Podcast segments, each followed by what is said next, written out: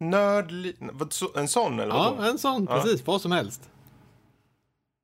Och jag får sjunga hur jag vill eller ska jag bara som ge mig bara ett nördliv som hjärta önskar. Då får ni gärna vara tysta. Nördliv. Okej, gör en till, ger det med en sång. Sång. Mm. Nördliv. Okej, nu är Lottas tur att göra en. No, helt frivilligt. Nördliv. Okej, nu är det Dannys tur. Alltså jag tycker det är fjompigt att ni håller på med såna här saker. Jag tänkte säga nördliv. Bra, jag har tillräckligt. Okej, Rob. Nördliv. Ja, och Carl, nu får du också säga en. Nördliv! Ja, bro, vi kan ta det som finalen, avslutet. Ja, nu har jag kan mixa på det där. Undra grannar vad jag håller på med.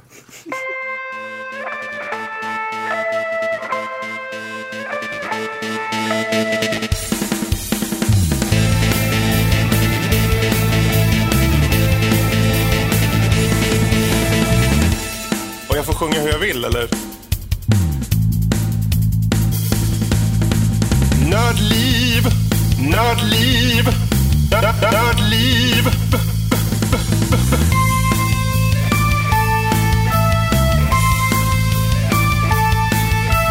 Nördliv, nördliv. Alltså jag tycker det är fjompigt att jag håller på med såna här saker. Jag tänkte säga nördliv.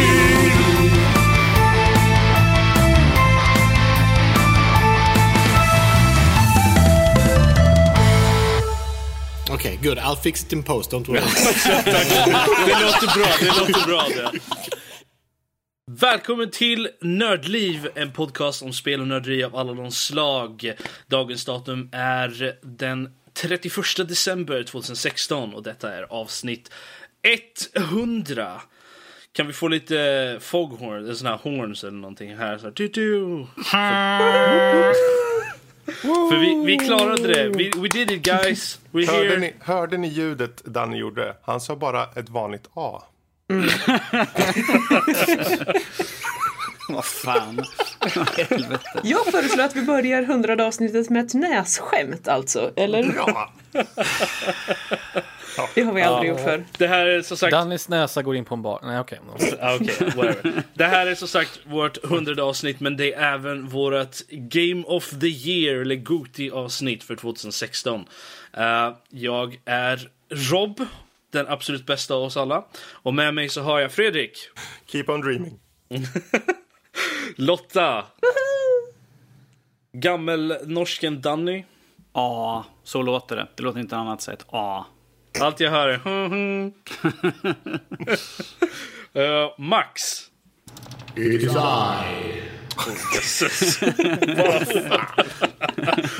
Och sist och minst, eller i alla fall i åldersmässigt, Carl. Jag har tyvärr inga ljudeffekter, så hej.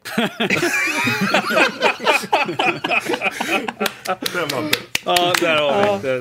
Okej, det är bra. Idag, eftersom har vi ett så här special avsnitt förberett, eller förberett är väl ett starkt ord, där vi kommer gå igenom spelåret 2016. Vi kommer ta lite spelår till fokus, prata lite om vad som har hänt under året, lite av våra favoritpunkter att ta upp så här. Sen har vi ett litet segment där vi tar och presenterar våra favoritspel av 2016, våra personliga topplistor som ligger nära vårat hjärta då. Och sen ska vi försöka komma överens om ytterligare en nördlivs topplista för spel 2016. Det är lugnt, jag har en plan för att vi ska fatta rätt beslut här. Och sen tar vi lite skamspel, de spel som vi skulle vilja spela men inte gjort det. Fy skäms på er. Sen så får vi se resultaten för tävlingen som vi har haft nu under december. Och sen tar vi och säger hej då. Men, först och främst, spelåret i fokus. 2016, snart över. Det är inte lång tid kvar nu. Jag tycker fortfarande att det är mer 2006 än 2016, men... Ja. Du önskar bara att du var yngre, Lotta. Well, jag kommer i alla fall aldrig bli lika gammal som din näsa. Nej. Oj. Oj, wow. Var kom den ifrån? Det är grova savage. Hon har väntat ett helt år på att säga det där nu. Mm. Ja, alltså, gå och hålla inne med den. Ni förstår inte vad det känns för mig att äntligen få släppa den fri.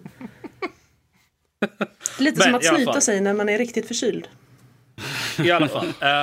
Som sagt, 2006 är snart över. Och med det så går det lätt att se tillbaka på året som varit. Allt det som varit bra så väldigt dåligt. Vad har det hänt egentligen? Någon som har någonting, någon favoritnyhet eller något sådär som har hänt under året? Lämnar ordet fritt nu. BR. Nu var hon snabb. Mm. Seriously. En god bit än hon. Ja. Ja, vi kan väl ta den lite ja. Och diskutera här eftersom det är vi i gänget som äger den. Jag vet att Fredrik har varit över och testat och ni andra har varit på diverse evenemang och också... Är det någon här som inte har provat VR än? Nu blev det plötsligt en allvarlig podcast av allt från er. Jag har inte gjort det. Inte jag heller. Det är plötsligt en allvarlig podcast. Jag har gjort det. Ja, nu har de inte testat VR här. Mm. Hur kan de ha gått igenom 2016 utan att testa VR? Vad är de bakåtsträvande människorna här alltså? Det känns okay. Alla dömande lyssnare bara liksom bara på det nu. Det är illa. Ja, så Lotta, vad tycker du om VR? Alltså jag tycker att de VR som har kommit nu under året och de, både maskinerna och utvecklingen av dem och spelen känns som fantastiskt bra första steg. Några riktiga guldklimpar har vi. Jag kommer ta upp ett i min topp 5-lista. Väldigt simpelt men väldigt underhållande. Och det jag känner nu är att under 2017 så vill jag bara se att man samarbetar lite. Man skär lite idéer från varandra och fortsätter. Man nöjer sig inte med det som är. För det är fortfarande lite små problem med orienteringen. Man blir lite illamående om man har anlag för sånt. Ja, vissa spel naturligtvis. Men det känns som en fantastiskt bra start på den här nya utvecklingen. Och honestly, det är alltid mumsigt när det kommer ut ny hårdvara. Jag skulle vilja hålla med där och upprepa vad tidigare talare nämnde. Vi skulle vilja tacka tidigare talare och... Tack så mycket, herr talman. Som Fröken Leisner nämnde här att jag skulle vilja återigen påpeka att mycket tester för VR har utförts. Vi är mycket nöjda med dessa tester men dock endast tester och vi vill sträva efter att utföra mer tester och framförallt snart komma i mål. Vilket vi känner att vi är på väldigt god väg med planeringen. Alltså, jag kan bara säga att jag personligen säger det här året som ni säger nu med VR, det har ju varit fenomenalt när allt äntligen har kommit ut. Nu är Oculus, nu är PlayStation VR ute och nu har ni HTC Vive där, era lymlar. Och det här var året för att se till att den kom ut i handeln. Nästa år är året för att se till att spelen kommer ut på bred front, hoppas jag. Men men det är verkligen VR-året i år har det varit. Precis, men jag tänker lite TikTok-principen i utvecklingen här. Att först ser man till att få ut det. Sen ser man till att verkligen göra det bra. Precis. Verkligen göra det fantastiskt. Ja. Det syns ju i alla spelen. Jag tyckte att många spelen är en samling av minigames eller tech-demos egentligen. Är vad man skulle kunna kalla det för. Och det finns vissa som kör de här early access-modellen som uppdaterar sitt spel medan de lär sig. De lägger till grejer, de plockar bort grejer och de behöver ha lite nästan, jag skulle vilja kalla det för Blizzard-strukturen, det vill säga där de inte är rädda att faktiskt plocka bort stora delar av spelet för att det är så nytt och man kommer hitta på bättre. Man kan inte göra ett spel och känna att jag har gjort det här, nu ska det ta med tusan funka, utan man känner att vi måste kanske byta ut hela sättet man rör på sig i spelet. Eller vi kanske måste byta ut hela vårt menysystem för att det finns ett bättre sätt att navigera menyer i VR och sådana saker. Och det finns någon som har gjort här och där, men mestadels är det tech-demos ser jag just nu ute. Och upplevelsegrejer. Det visar koncept och det funkar. Precis. Väldigt mycket tech-demos och upplevelsegrejer. Och visst, de är skithäftiga, men Nu har vi känt på det, nu har vi fått blodad tand, nu vill vi vidare. Wow. Någon annan som har någon annan nyhet som inte gäller VR? Ja, 2016 för mig har varit ett år då HD remasters verkligen har stått överallt, tycker jag man har sett dem. Om det inte har varit på Wii U så har det varit liksom Legend of Zelda, Twilight Princess och annat, och det har varit BioShock som har kommit tillbaka, Batman har fått en upphyftning och Call of Duty framförallt kom ju här med Modern Warfare som var mer populär än Infinite Warfare, vilket säger en del. Ja, ganska mycket. Men just det här med att man har verkligen sett att det har kommit på uppsving på just HD-remastersidan. Och det kan man tycka vad man vill om. Men en sak är säkert, du får spel ut till en publik som kanske inte har sett det tidigare. På det sättet är det bra. Sen de som ser de här gamla spelen komma tillbaka känner kanske nostalgi. Ja, wow, det är ju det där spelet, det körde ju jag. Det vill jag köra igen. Så det, man kan tycka vad man vill om det, men jag tycker ändå det är lite kul att se. Så det är väl egentligen där jag rent spontant kände sådär. Ja, men det är lite något som utmärker 2016. Någon annan som har något annat? Alltså, jag har en grej som jag stör mig en hel del på. Och det är att man hela 2016 så ska man ha varit så joggans PK hela tiden. Och det är ju jag visserligen världsbäst på, förutom att vara ödmjuk. Men bland annat en grej. Ni kommer ihåg när Overwatch var ganska nytt. Ni kommer ihåg Tracer. Ni kommer ihåg det här tjafset kring Tracers rumpa. Seriously, hur kan en karaktärs rumpa få, okej, det är en väldigt fin rumpa, men hur kan en karaktärs rumpa få så mycket uppmärksamhet? Seriously. Bara för att folk tycker, nej men det sexualiserar karaktären. Ja, men hon kanske är lite småsexig. Vad är det för fel med att vara lite småsexig? Jag tycker om att vara lite småsexig. Kan det vara lite av imagen som Blizzard har gett av? De har ju på senare år känns mer PK i sig själva, och de har ju tagit till sig den här kritiken. Så jag tror, men de gjorde ju ändå den karaktären så som den var när den kom ut, så jag tycker det är synd att de bara liksom, för det var ju såna här poser de hade på i bilder och sånt mestadels då. Det var ju inte någonting i spelet, eller det kanske var, jag kommer inte ihåg. Men det var först och främst bilder, och där fick de ändra om lite så där hur de stod på något särskilt sätt. Ja. Och det känns ju lite så här, men precis som du säger, men är det så att de vill göra en sexy tjej liksom, så varför inte?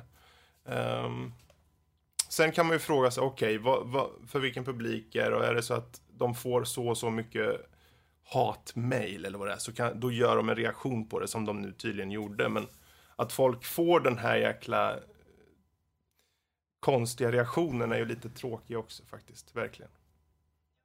Ja, precis. Men, och man pratar om... Plus det är en spelkaraktär, herregud. Ja, men jag tycker det är värre liksom... med Bruttan Spjut när hon var som mest poppis. Eller, alltså om vi pratar kvinnliga förebilder idag, Miley Cyrus. Ja, precis. Och så vill man recensera Tracer. Eller censurera. Förlåt, men jag tänkte bara säga att det kan ju också vara det här med att folk ser spel som någonting som...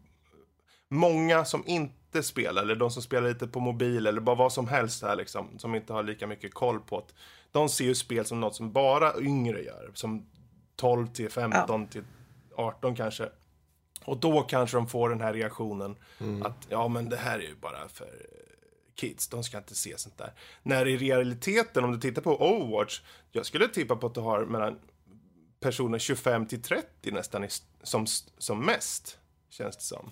Det är lite ironiskt det tankesättet, med tanke på att i dagsläget så är det rekordmängd med vuxna, både män och kvinnor, som alltså då pratar vi över 20, kanske över 25 till och med, som spelar spel liksom reguljärt då. Så det... Men just den här delen med Blizzard och Tracer Det som fick dem att faktiskt ändra på det här, om jag inte missminner helt fel, jag läste på lite om den där eventet när det hände, och det var just att det var ju en pappa som hade skrivit in och sa att hans dotter, jag kommer inte ihåg hur ung hon var, men jag vet att hon var ju under 15, så här 10-12 säkert, och hennes favoritkaraktär var ju Tracer, och han hade ju då sett den här posen som hon kan stå i efter man har vunnit då, när alla karaktärer posar. Och det är där han såg liksom, han tyckte att det här är väl lite väl sexifierat, och det vill jag inte att hon ska se. För att Tracer, vad han förstod, skulle vara en väldigt lekfull och rolig karaktär och inte vara den här sexiga. Han hade inget problem med att sexigheten fanns till exempel i Widowmaker, som är lite av den där... Hon är ju lite mer sexy på så sätt som karaktärsdrag. Och då gick ju Blizzard in och sa det att ja, men vi tycker att du har nog faktiskt rätt i det här fallet, att vi designar karaktären och vi ville ha en lite mer lekfull och liksom oskyldig på så sätt, och kände att ja, men vi byter ut den posen. Och sen att de bytte ut posen till en väldigt känd typ pin-up tjej-pose från 40-talet är en helt annan diskussion, men precis. Det var ju lite fånigt att de gick igenom hela det. Jag vet att Total Biscuit gjorde en väldigt rolig parodivideo på det, där han diskuterade och sa väldigt allvarligt till Blizzard att hans hunds favoritkaraktär är ju Winston. Och Winston har ju den här win-posen där han är i sin enraged form, där han är liksom, står där superarg och bara det blixtrar rött om han. Och han säger, det här är ju helt förebild till min hund, att ska vara våldsam och attackera folk. Så det, jag tycker att ni måste ändra den här till något mycket, mycket snällare och lugnare och inte lika våldsamt. Men det här är ju återigen det här problemet att översexualisering, det är absolut det värsta. Men att folk skjuter varandra i huvudet och mördar och sliter och lämmar av varandra, det är vi helt okej med. Men att hon står och visar rumpan lite grann på ett fint sätt, eller no. Det är liksom sån dubbelbild liksom, att ifall det är någon karaktär som visar lite, ifall en kvinnlig då karaktär som visar lite skinn, lite överbit av bröst eller någon sån, lite grann lår eller något sånt, då är det liksom då kommer PK-armén, men liksom sen sliter man skallen av honom, det är helt okej. Ja, fast samtidigt så, alltså jag förstår vad du menar och jag håller faktiskt med, men samtidigt så varför kan man inte fokusera på båda? Jag tänker mest, varför sitter en sån liten flicka och kör spelet? Alltså jag tänker mest, den ena utesluter ju inte den andra som en issue, om man säger så. Nej. Sen är det ju som Max säger, man behöver ju inte fokusera på någon av dem direkt, det tycker inte jag heller. Jag tycker att det är lite löjligt alltihopa, men... Ja. Det är hur som helst en skam nyhet, vi kan gå vidare, annars kommer vi prata hela kvällen. Vad har vi mer? Varför inte prata mer om Tracers rumpa? En sak, nu blir det ju lite av en spoiler, men vi kanske kan göra en throwback lite längre fram när vi kommer fram dit. Men det var ett spel som släpptes i år som var en reboot av ett stort franchise där rebooten faktiskt var bra. Och då pratar jag givetvis om Doom. Det är inte varje gång det händer att man tar ett franchise, man rebootar det och sen så faktiskt blir slutresultatet bra. Det jag har ju nallat Fredriks bibliotek, så jag har fått chans att spela det här. Och alltså vad ska man säga? Det är otroligt vackert. Det spelar som ett duellspel. Plus lite moderna detaljer som de har fört in. Och det hela liksom blir väldigt, väldigt bra i slutändan, tycker jag. Okay. Det är inte varje dag man ser det. Nej, verkligen. Ja, du får hoppas att vi får fler sådana fina spel i framtiden. Inte just Doom, men alltså... om studios väljer att reboota serier eller ge ett nytt separat installment så att det faktiskt blir lika bra eller bättre. Det viktiga där är ju just ta ut essensen ur det som gjorde det så bra från början. Försöka hitta de punkterna. Jag menar, se Tomb Raider-spelen som på sätt och vis rebootades. Det var ju samma sak där. Vilket gjorde att de blev väldigt bra. Ja, de gjorde väldigt bra. Vi får ju se hur det går framåt. Jag menar som Mass Effect Andromeda till exempel. Det är ju inte en reboot eller något sånt där. Men det är ju en helt separat spel från de som varit innan. Och då får man, det är ju lite samma sak som man oroar sig över där. Hur vidare det kommer leva upp till det som varit innan. Så att, vi får hoppas att spelutvecklarna faktiskt lär sig lite av det goda som händer och inte bara det dåliga. Definitivt. Ja. Är det någon som hade något mer? Alltså vi kan ju ta upp det här som jag vet att vi har säkert tjatat oss trötta på, men vi kanske inte pratar om det. No Man's Sky, eller? Precis. Det är ju ett av det absolut mest ompratade spelsläppet under året. Så. Det är väl en av de större händelserna i alla fall som har skett inom spelindustrin. Allt från det här jättestora hypen efter flera års utvecklande och sen resultatet talar lite för sig själv. Och nu när vi slutar på året, det hela om att nej, vi gjorde ingenting problem. Vi är helt nöjda med vad vi släppte. Efter en eller två månaders helt radio silence. Mm-hmm. Och det slutar med att alla pekar finger på varandra. Och så det vill inte ha med saken att göra. Och hit och hit. Och det. Ja. Det är lite som... Det är alltid intressant när spelföretag gör en tabbe. Eller vad man nu ska kalla det här. Komplett 180. En liten miss. En liten miss där på kant. Det var något som inte riktigt stämde och de kände liksom nej, men vi tycker så här ska det vara. Men ja, vi får se vad som händer i framtiden också. De släppte ju nyss en ny megapatch.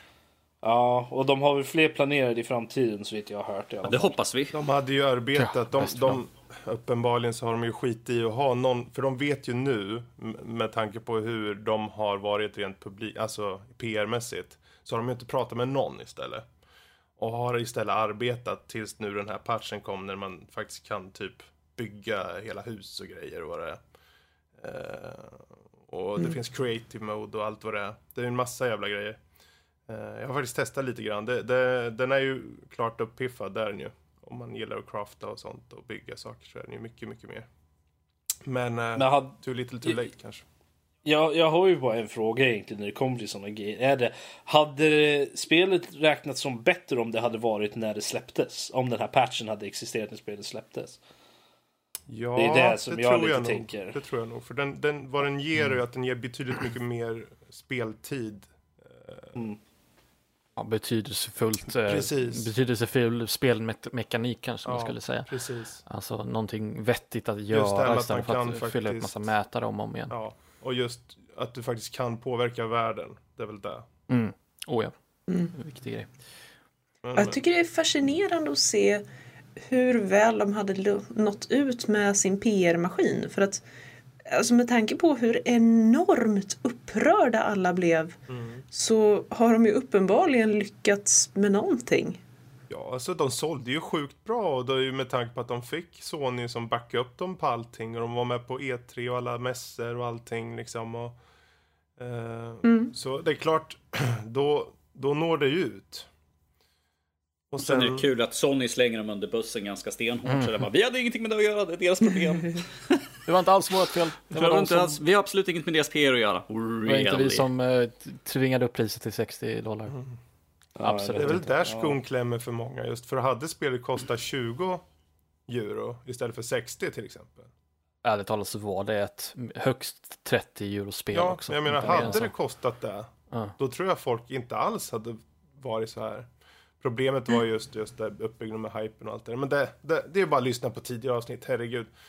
Alla vet vi kan avbryta på den punkten. Ska jag bara ta upp en kul. Det är att THQ nu kommer som THQ Nordic, vilket som vi har pratat en del tidigare att både jag och Fredrik tycker att det är kul för att det är att de tar sig an arvet från THQ och jag hoppas på att vi kommer få fler ur deras spelbibliotek. Det är någonting som jag ser väldigt mycket fram emot för de har väldigt många bra spel i bagaget så att håller alla tummar och alla fingrar och tår nu här att vi får någonting nytt här nu på de kommande åren ifrån dem som lever upp till vad THQ stod för innan de gjorde sig själva bankrupt och försvann. Ja, för det är ju inte THQ som kommer tillbaka, det är Nordic Games som har tagit och använt de tar ju namn.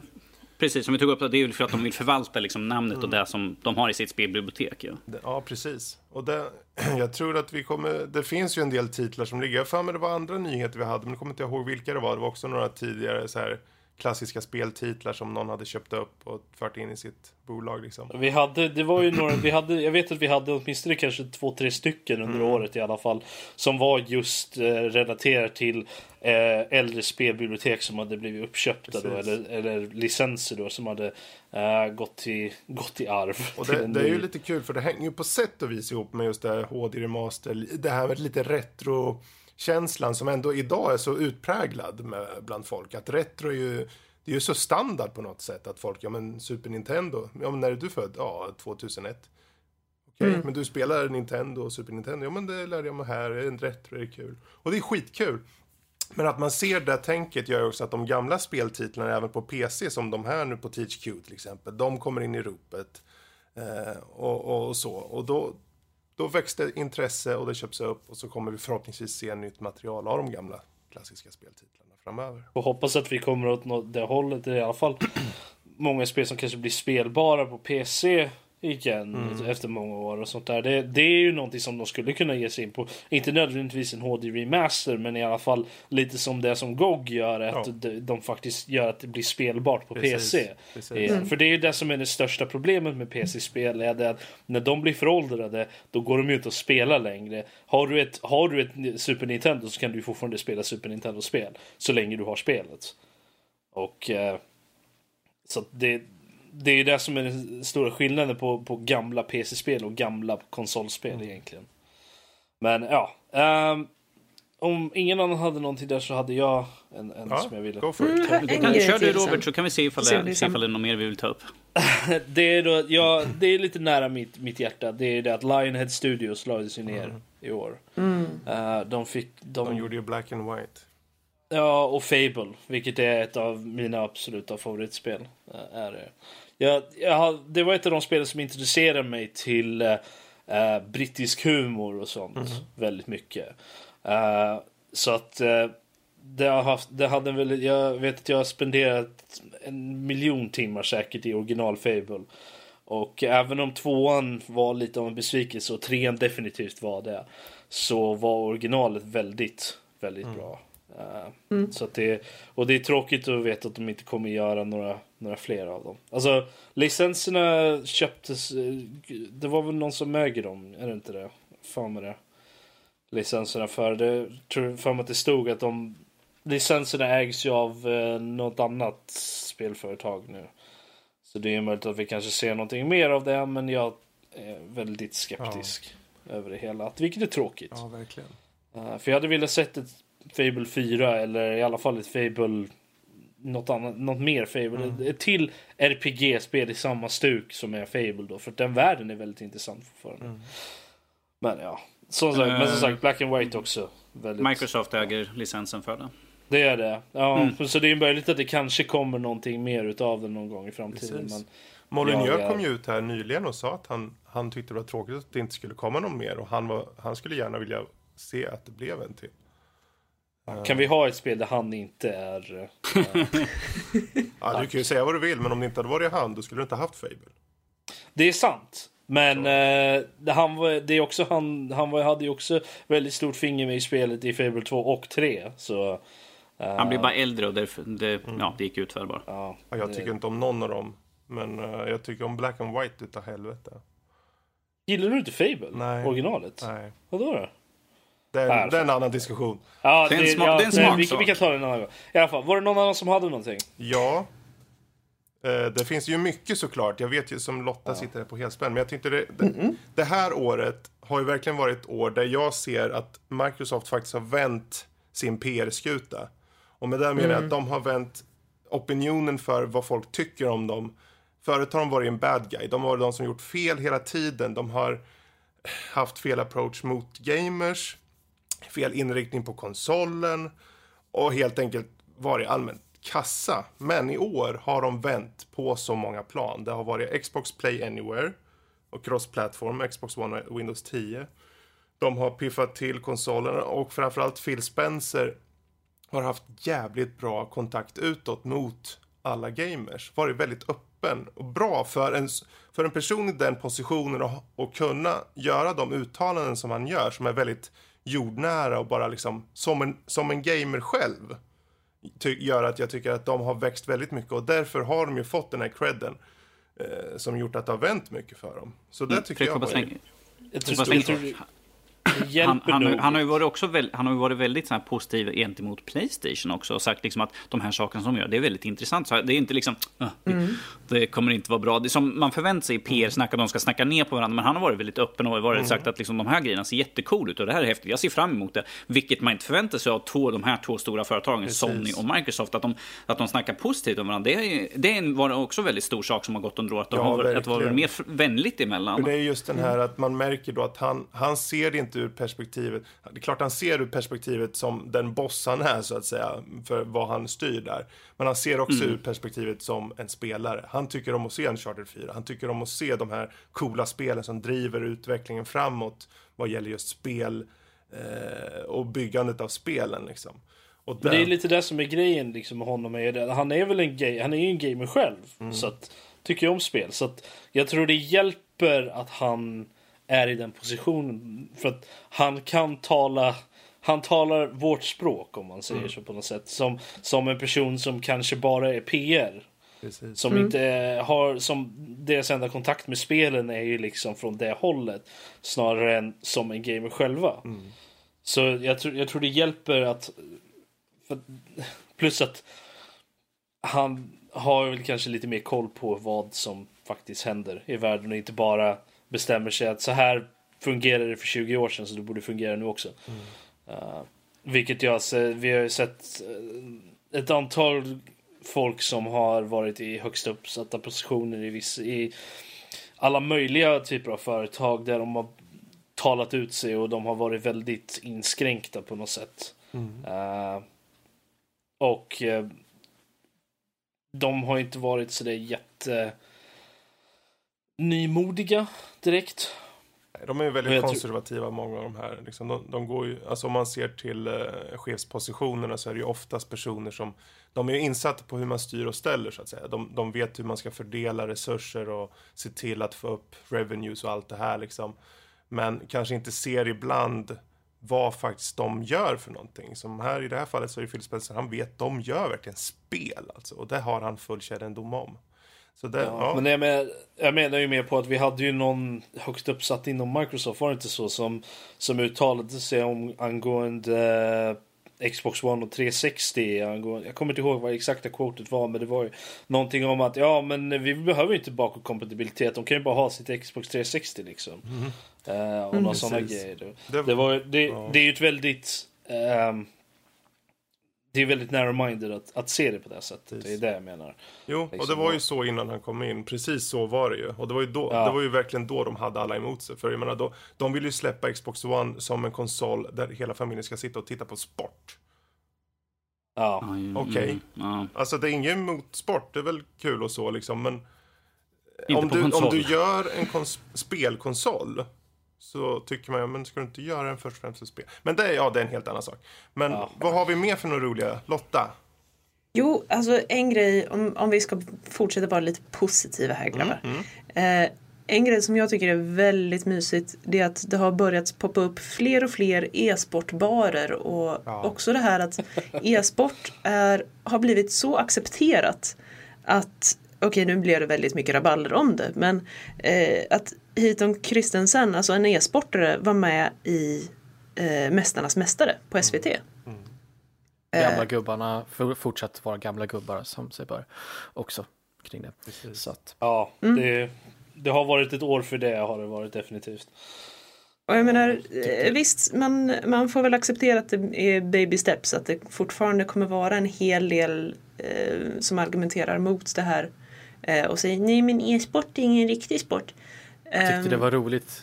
Så jag var hemma hos syrran och jag väntade på att mina föräldrar skulle komma hem och varit ute och shoppat eller något. Så satt jag och tittade på en CS-turnering. Och så kommer farsan in i vardagsrummet och ser tvn. Så någon CS-turnering på och bara, vad är det här då? Vad är poängen med det här? Vad är grejen liksom? De tävlar i ett spel. Jaha.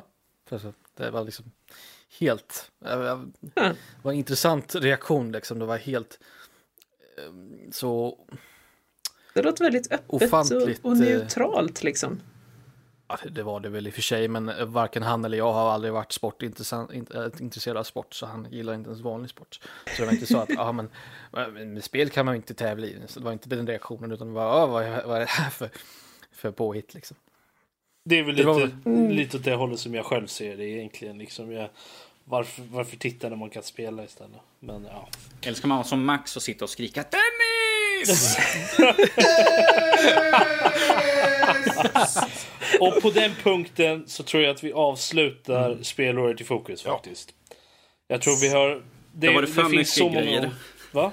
Det har varit för mycket grejer som hänt under året att ta upp. Ja, det har ju varit, vi kan sitta här i 3 månader och sitta och prata om allt som har hänt under det här året. Men jag tror att om vi ska komma igenom det här avsnittet innan det nya året slår in, så tror jag att det är bäst att gå vidare faktiskt. Det låter bra. Så på nästa punkt på min checklista, jag ska bara ticka av här. Okej, bra.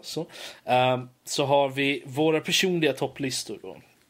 Och det här är då vilka spel från 2016 som är våra personliga topplistor.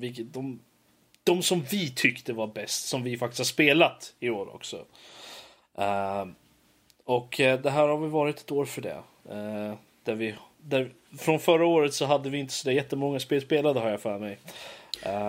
Jag hade ett spel förra året som kom ut då som jag hade spelat. I år så har vi nog lite mer kött på benen av en eller annan anledning. Jag tror jag gör så här att jag börjar. Med min brors topplista. Han kunde tyvärr inte vara här idag. Så Simons Game of the Year-lista är då på nummer 3 Stellaris. Nummer 2 Hall of Fame Forge. Och nummer 1 är Titanfall 2. Och med det ur vägen så hoppar jag över till min egen Game of the Year-lista då. Och på nummer 5 så har jag Stardew Valley. Nummer 4 Civilization 4. Eller vad säger jag, 4? 6 såklart. Det här är inte 2005 eller när det kom ut. Och 3 så har jag Uncharted 4. Och jag är faktiskt inte klar med Uncharted 4 än. Jag har sista biten kvar. Men det här spelet är... Det har gjort allting rätt. Och det är därför som jag tycker att det förtjänar att vara på min lista i alla fall. Det fortsatte med det som de tidigare spelen satte upp. Och därför så tyckte jag att det ska vara på min lista. Och nummer 2 är då Dishonored 2. Ytterligare ett spel som levde upp till förra gången. Väldigt, väldigt bra. Så det förtjänar att vara på min lista. Och sen sist, men inte minst, på nummer 1 så har jag faktiskt Kathy Rain. Och det här är ju då klickarspelet som jag spelade och recenserade tidigare i år. Det här är det första spelet i studion som gjorde det. Och anledningen till att jag har det på min nummer 1 är det att jag kunde i stort sett inte sluta spela det. Jag tror jag spelade ut det spelet på 2 dagar. Och då satt jag nästan i sträck och spelade det här spelet. För att det involverade mig så mycket. Och inget annat spel som inte är ett sånt där spel som man sitter och spelar i 6 timmar, som Civ 6 till exempel. Inget av de andra spelen har involverat mig på det sättet. Och därför tyckte jag att det förtjänade en nummer 1 för mig. Och i och med det så tar jag och lämnar över ordet till Lotta. Jag har också en topp 5. Och på en 5:e plats så vill jag placera Stellaris. På 4:e plats så sätter jag Street Fighter 5. På en 3:e plats, nu kommer det utlovade VR-spelet, Audio Shield. Fruktansvärt simpelt. Det handlar bara om att slå färggranna ballonger, bollar, duttar av ljus som kommer emot dig i takt till musiken. Och du måste slå dem med rätt hand. Men det är... Även om det är väldigt simpelt så är det... Det känns polished på något sätt. Och det är väldigt underhållande i sin enkelhet. Och det lurar dig dessutom att faktiskt röra på dig. Och honestly, hur episkt känns det inte att stå till Imperial March och boxa de här små blåa och orangea bollarna till andra sidan av verkligheten. It is glorious. Det är nog inte alls för illa. Och nästa. Det känns bättre än vad det ser ut om du sitter bredvid och tittar på. Okay. Yes. På nummer 2 så kommer Blade and Soul. MMORPG. Känns visserligen väldigt koreanskt. Det kan vara både positivt och negativt. Det gör väl att den blir lite mer nischad, kan jag tänka. Men det är... Jag upplevde Blade and Soul som lite av en frisk fläkt, i och med att det var så klurigt. Det berodde... Alltså, det utmanade verkligen dina färdigheter. Det utmanade din reaktionsförmåga, din bedömningsförmåga, och hur väl du kunde din klass och så vidare, och alla andra klasser. Bland annat i och med det att du har inga roller, du har ingen tankhelare DPS, utan du får klara dig själv. Det är klart att du slåss med andra, men du har ingen tank som står och tar all spö åt dig, och du har ingen helare du kan skylla på om du råkar stå i AOE och dö. It's all you, och det är utmanande, det är kul, I liked it. Och som mitt Game of the Year så kommer BlazBlue Central Fiction. Det är väl inte jätteknasigt att det är ett fightingspel. Jag tycker att det är väldigt väl genomfört. Det är snyggt. De nya karaktärerna som kommer till, om jag jämfört med tidigare BlazBlue-spel, är intressanta och väldigt spännande spelstil. Den som jag menar nu är väldigt annorlunda jämfört med allt annat, mer eller mindre. Jag uppskattar det. Jag har tyvärr inte kört jättemycket online ännu, så att jag vet inte hur netkoden är. Jag har dock hört väldigt mycket gott om den. Men that is my Game of the Year and my top 5. Det låter jättebra. Det är skitbra det där. Då tar vi Danny. Vad har du? Alltså, ni vill höra min lista sådär. Året var 2016. Ja, inte 2015. Tänkte, vilka spel kommer jag ha på min lista? På min femte plats så har jag Uncharted 4. Bra spel. På fjärde plats Doom, som vi nämnde förut. Väldigt bra spel. På min tredje plats så har jag Far Cry Primal, vilket är ett väldigt kul spel. Springer omkring som en gammal grottgubbe. Jag känner mig som hemma nästan. Jag är ju den åldern då, när jag var ung, så sprang kring min sabeltandade tiger. Du vet hur det var då? Jag vet hur det var liksom, och min näsa gjorde att jag kunde låtsas vara ett träd sådär. Väldigt enkelt. På andra plats kommer Lego Star Wars Force Awakens. För jag börjar säga mer, det är Lego, det är Star Wars. Och ingen var förvånad över att det var på din lista. Nej, absolut inte. Min etta är ett spel som jag har sett förbi de brister som tyvärr har på den grafiska biten, vilket än idag inte är helt fixat. Men min etta är Mafia 3, för att det är ett spel med en sån fantastiskt bra storyline. Det är en karaktär som man verkligen kan känna för. Lincoln Clay, som kom tillbaka från Vietnamkriget. Ni kan läsa i min recension. Jag tycker det är en väldigt bra story. Det är en story om hämnd och familj, och det hat som finns, och att helt enkelt som ner de större skurkarna, men att saker går inte som man alltid trodde det. Men att det är ett fantastiskt bra spel. Jag spelade till fulländ, och jag tror jag plockar upp varenda liten sak som fanns i hela spelet. Jag tror Fredrik har blivit trött på att höra mig. Ja, vad gör du för någonting, Danny? Jag spelar Mafia 3. Ja, okej. Det är ett gott tecken på ett bra spel. Mm-hmm. Vi pratar imorgon bitti, du kommer säkert sitta kvar. Ja, jo, det gör jag säkert. Så här. Men om man säger så här, det här är ett väldigt bra spel, det är en bra storyline. Tyvärr har det väldigt mycket grafiska buggar och sånt som sagt idag inte är fixat. Men att fantastiskt bra spel, och väldigt jävligt bra musik, om jag får ta svära lite granna. Usch, fy. Nej. Okej, förlåt. Fantastiskt bra soundtrack. Det är ett spel man kör väldigt mycket bil, och jag njöt varenda sekund och sitta och lyssna på all den fantastiska musik från den. Men att det får vara min topplista här för i år. Över till Robert. Ytterligare en bra lista. Yes. Nästa man upp, Max. Ja, då var det min tur. Ja, välkomna till Max topp 5-lista. Ja, dear. På plats nummer 5. Stellaris. Yay. Och på plats nummer 4 Overwatch. Plats nummer 3. Där hade vi en liten klur igen, för att det kämpade väldigt mycket mellan plats nummer 2 och 3. De liknar varandra i genre, men spelas på helt olika sätt. På plats nummer 3 kommer MMO:et Black Desert, som kom till vi i västvärlden här äntligen 2016. Och jag säger det att det skiljer sig lite från ett annat spel som kommer på plats nummer 2 här, men Black Desert i sig själv, mycket roligt spel, väldigt bland det bästa grafiken i ett MMO som finns ute just nu. Mycket detaljerad character creator och så. Det är inte bara de här gamla sliders, utan det var verkligen gå in och dra karaktären. Det var kul att gå in och skulptera och göra karaktärer och så. Häftig combat och mycket spelardriven ekonomi. Det är verkligen du investerar dig i städer för att kunna komma åt workshops och ja, det är ingen vi ska inte recensera spelet, men jag fann mycket nöje i det. Det är mitt casual-spel som jag går in och spelar lite då och då. Dödar lite monster och sånt där.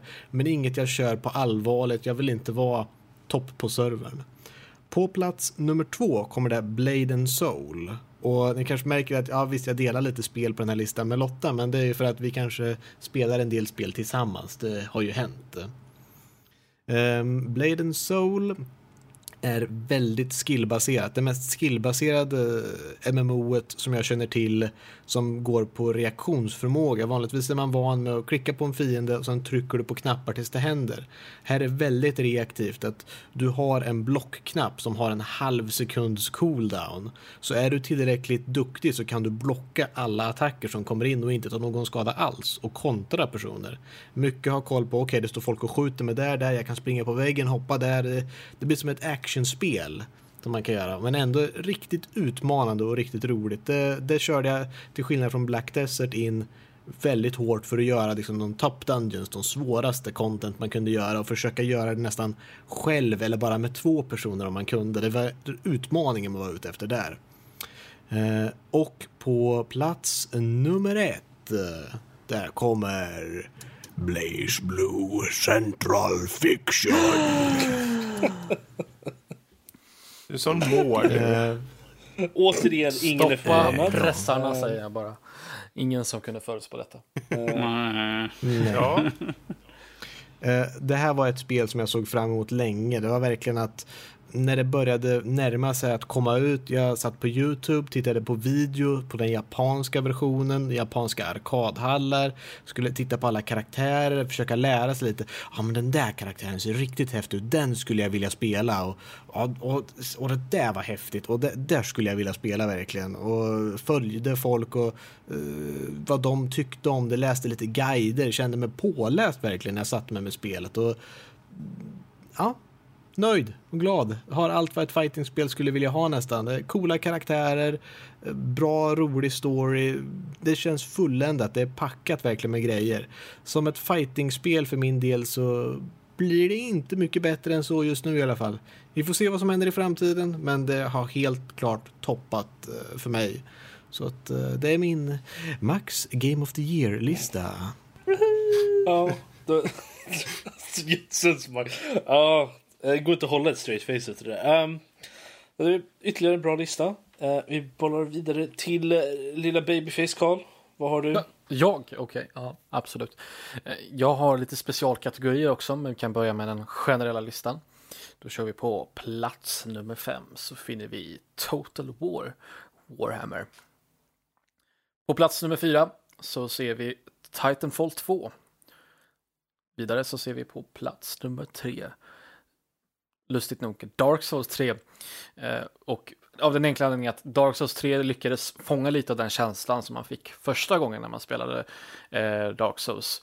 Alltså, vilket i mitt fall var då Dark Souls 1. För det är lite av en sån spelserie där man blir lite präglad av det spelet som man, i serien som man kör först just. Det lyckades fånga upp den känslan lite. På samma sätt som Dark Souls 1 gjorde då. På plats nummer 2 så ser vi då Doom 2016. Och där också motiveringen är ganska enkel, och det är just för att de lyckades reboota den här en serie som ligger, ett franchise som ligger mig nära till hjärtat, och de lyckades reboota det, och de gjorde det ordentligt, och det blev riktigt, riktigt bra. Och det gör mig riktigt, riktigt nöjd faktiskt. Sist, men verkligen inte minst på plats nummer 1, så ser vi då Overwatch. Vad ska man säga om Overwatch egentligen? Alltså det, den liksom slår på alla punkter liksom perfekt. Det är otroligt snyggt och liksom stilistiskt. Och det är bra karaktärer. Det är fantastiskt bra prestanda. För det är en sak som jag lägger mycket vikt på. Sen är det ju otroligt roligt att spela också. Och sen så har vi ju givetvis Blizzard som ligger bakom spelet. Som tar otroligt bra hand om spelet. De ändrar saker hela tiden. De lyssnar på sin community. Det är helt enkelt det är väldigt bra liksom helhetspaket som kommer leverera många speltimmar, mycket liksom högkvalitativa speltimmar som man skulle säga. Alla de här spelen får man på min topp 5. Det är liksom absolut min topp 5 och Overwatch är mitt bästa spel. Men någonting som alla de här spelen inte gjorde, som det här nästa spelet gjorde, är nämligen vilket spel jag spenderade mest timmar i, vilket säger ju någonting. Det var nämligen Hearts of Iron 4 var det spelet som jag spenderade mest tid i år. Vi ska se här hur tiden ser ut. 91 timmar allt som allt, kanske inte så jättemycket, men om man jämför med de andra spelen så var det som spelade mest, och det säger ju faktiskt en hel del i sig också. Så att det var min lilla special. Jag menar, jag slängde ju 81 timmar på Mafia 3 så. På typ 3 veckor. Sen, mycket natt. Ja, det är lite fusk också för Hearts of Iron. Det är ett sånt där spel man lutar sig tillbaka och sen så klickar man runt lite grann på kartan och sen så flippar man runt på Twitter i en halvtimme. Så det kanske inte räknas till 100%, men du så aktivt spelande 4 kanske. Ja, efter Karls specialkategori Fredrik. Yes. Men först ska jag inte ta i mitt namn, utan jag ska ta i den nördlivare som inte är med här idag. Sara, som det gäller, hon har ju också en Gotilista. Hon kan tyvärr inte närvara idag, så jag tänkte ta den åt henne. På plats 5 har hon Stardew Valley. Ett fint spel. Plats 4, Deus Ex Mankind Divided. Plats 3, XCOM 2. Plats 2, Civilization 6. Och plats 1 för Sara, Final Fantasy 15. Wow, jag såg inte den komma på flera mils håll. Jag har absolut inte hört henne prata om. Ja, hon älskar ju det här spelet verkligen. Den märkte sina recensioner och skrev om det för ett tag sedan. Att den verkligen föll henne på läppen, så att säga. Och det är ju kul, för det är många som tyckte annorlunda. Men för henne så var det verkligen en full träff. Så där har vi den lilla listan. Hon får brodera ut det lite en vacker dag själv, om hon så önskar, i podden. Och nu har vi Fredriks topplista. Ja, topp 10. Du ska alltid vara värst. Luta er tillbaka allihopa. Ja, jag har topp 13 egentligen, men det skiter vi. Topp 10. Plats 10, The Last Guardian. Plats 9, Deus Ex Mankind Divided. Plats 8, Mafia 3. Plats 7, ReCore. Plats 6, Trackmania Turbo. Plats 5, Quantum Break för Xbox One. Plats 4, Uncharted 4. På plats 3 kommer ett spel som många tror skulle förmodligen ligga etta, men den lägger sig på 3:e plats, och det är Civilization 6. Ett spel som audible gasp. Ett spel som är förvisso väldigt bra så, men det når ändå inte upp till GOTY för mig, för det hade vissa saker som jag störde mig på. Men oavsett hur man ser på saken, så är det ett Civ-spel, och alla som känner till Civ vet att tar de 6 år på sig att göra ett spel, då är det fan med bra också.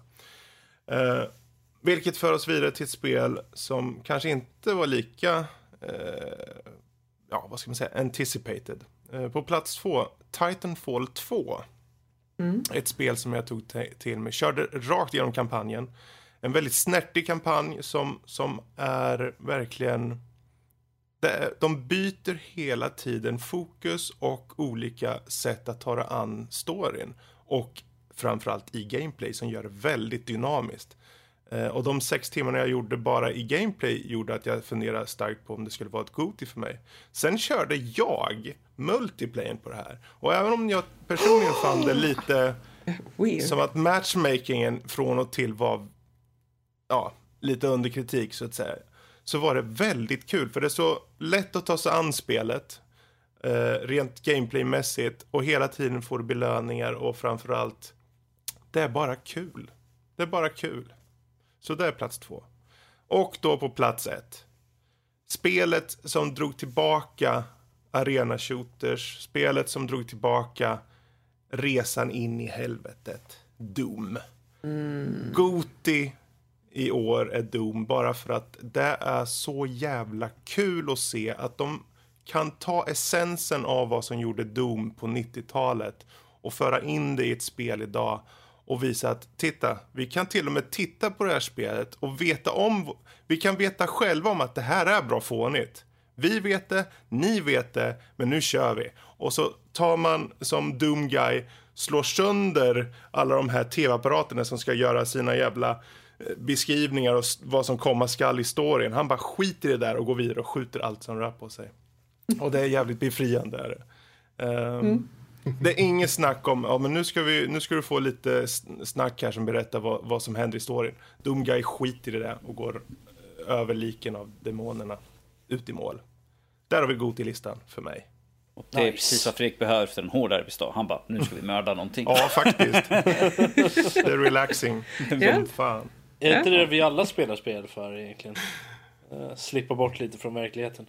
Jag är inget bättre för mig. Och i och med det så har vi alla fått räkna upp vad vi tyckte var personligen, vad vi tyckte var bäst 2016. Men nu ska vi slåss.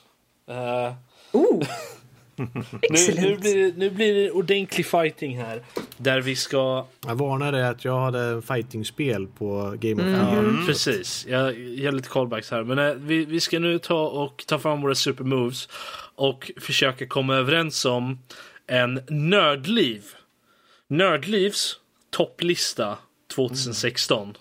Precis. Det här då, nu ska vi försöka, vi ska inte slåss egentligen, utan vi ska försöka lugnt och sansat, så gott det går, Danny. Checka mig, jag är väl den som är mest laid back här. Okej. Och få fram ett topp 10, tror jag vi sa. För en topp 10-lista för Game of the Year 2016. Precis. Okej. Jag tyckte vi var kul för att sagt så här, nu börjar vi, sen helt plötsligt blir vi tyst och, och nu är vi tillbaka och nu är det klart. Vänta, det rinner lite näsblod här, men jag tror att vi har ändrat, vänta en stund till. Jag tror det skulle vara som att kommer lite hissmusik och sen kommer vi tillbaka som, och nu har vi, det här har vi förberett, så här har vi svaret. Nej, här i Nördliv så är allting live. Vi klipper inte i de här avsnitten. Vi kan väl börja med att ta bort det som inte ska vara med. Okay. Det är lättast. Allt Robert har på listan. Ja, jag kan acceptera att Kathy Rain inte är speciellt högt på någon annans lista, med tanke på att jag är den enda som har spelat det här. Sen är det en indie-titel också, vilket ger den lite underläge. Den är ju också väldigt nischad, med tanke på att den är ett peka-klickarspel, vilket är typ bara jag som spelar också. Jag kan acceptera att den inte får vara med. Och allt Robert tycker om, ja. Men den kommer alltid vara där i mitt hjärta i alla fall. Q-music. Jag sitter och kollar på vår lilla enorma lista här på spel. Jag tar och raderar lite här egentligen, för det finns ju en del spel som vi inte har tagit upp alls, så de kan vi ju börja med att ta bort. Och det är ju en hel bunt med spel tyvärr. Men så är det. Homefront The Revolution stryker vi. Division. Mirror's Edge Catalyst försvinner. Day of Dead by Daylight försvinner. Mighty No. 9. Massor med spel här, de bara försvinner. Jag ser att de bara skriker medan jag, nej, ta inte bort mig. Och så dog den, jag såg. Jag hör skriken här. Det här måste vara väldigt spännande för våra lyssnare. Och där försvinner de bara, va? Okay. Visualisera liksom att Fredrik trycker på delete-knappen. Så här. Vi har ju alltså en lista på typ 30 spel här som ligger i Vi har haft lite intern röstning innan det här. Precis. Och vi har en lista på ungefär 30 spel som faktiskt har röstats på minst en gång individuellt av oss. Och det är de som vi tar och tickar bort nu. Om vi kollar nu lite här, för nu har jag delitat en jävla massa spel här. Och vi kan väl, om vi börjar uppifrån och sen får folk argumentera. Och argumenterar folk bra nog, då har vi kvar den så länge tills vi kommer runt till nästa varv. Och då har vi ju faktiskt först här på listan Blade and Soul som ligger. Och då är ju frågan, okej, vi har Blade and Soul. Först och främst, vi har ju 10 stycken som ska få plats på listan. Och vi har ju uppenbarligen 2 personer som vill ha med den på listan. Vad tror ni andra om Blade and Soul? Hur övertygade ni är ni över det ni har hört? Inte alls. Jag tycker här om vi pekar klickar och sätter sig i hörnet. Om vi säger så här, av vad jag hört Max och Lotta prata om det så låter det som ett väldigt intressant spel med väldigt mycket valmöjligheter på Nelens karaktär och vad man kan göra senare, så att jag tycker att det är helt klart en utmanare. Den är kvar i racet känner jag också faktiskt. Ja. Definitivt. Är det nu jag ska säga att Max skickade liksom med just 50 spänn så? Jaha, han swishade.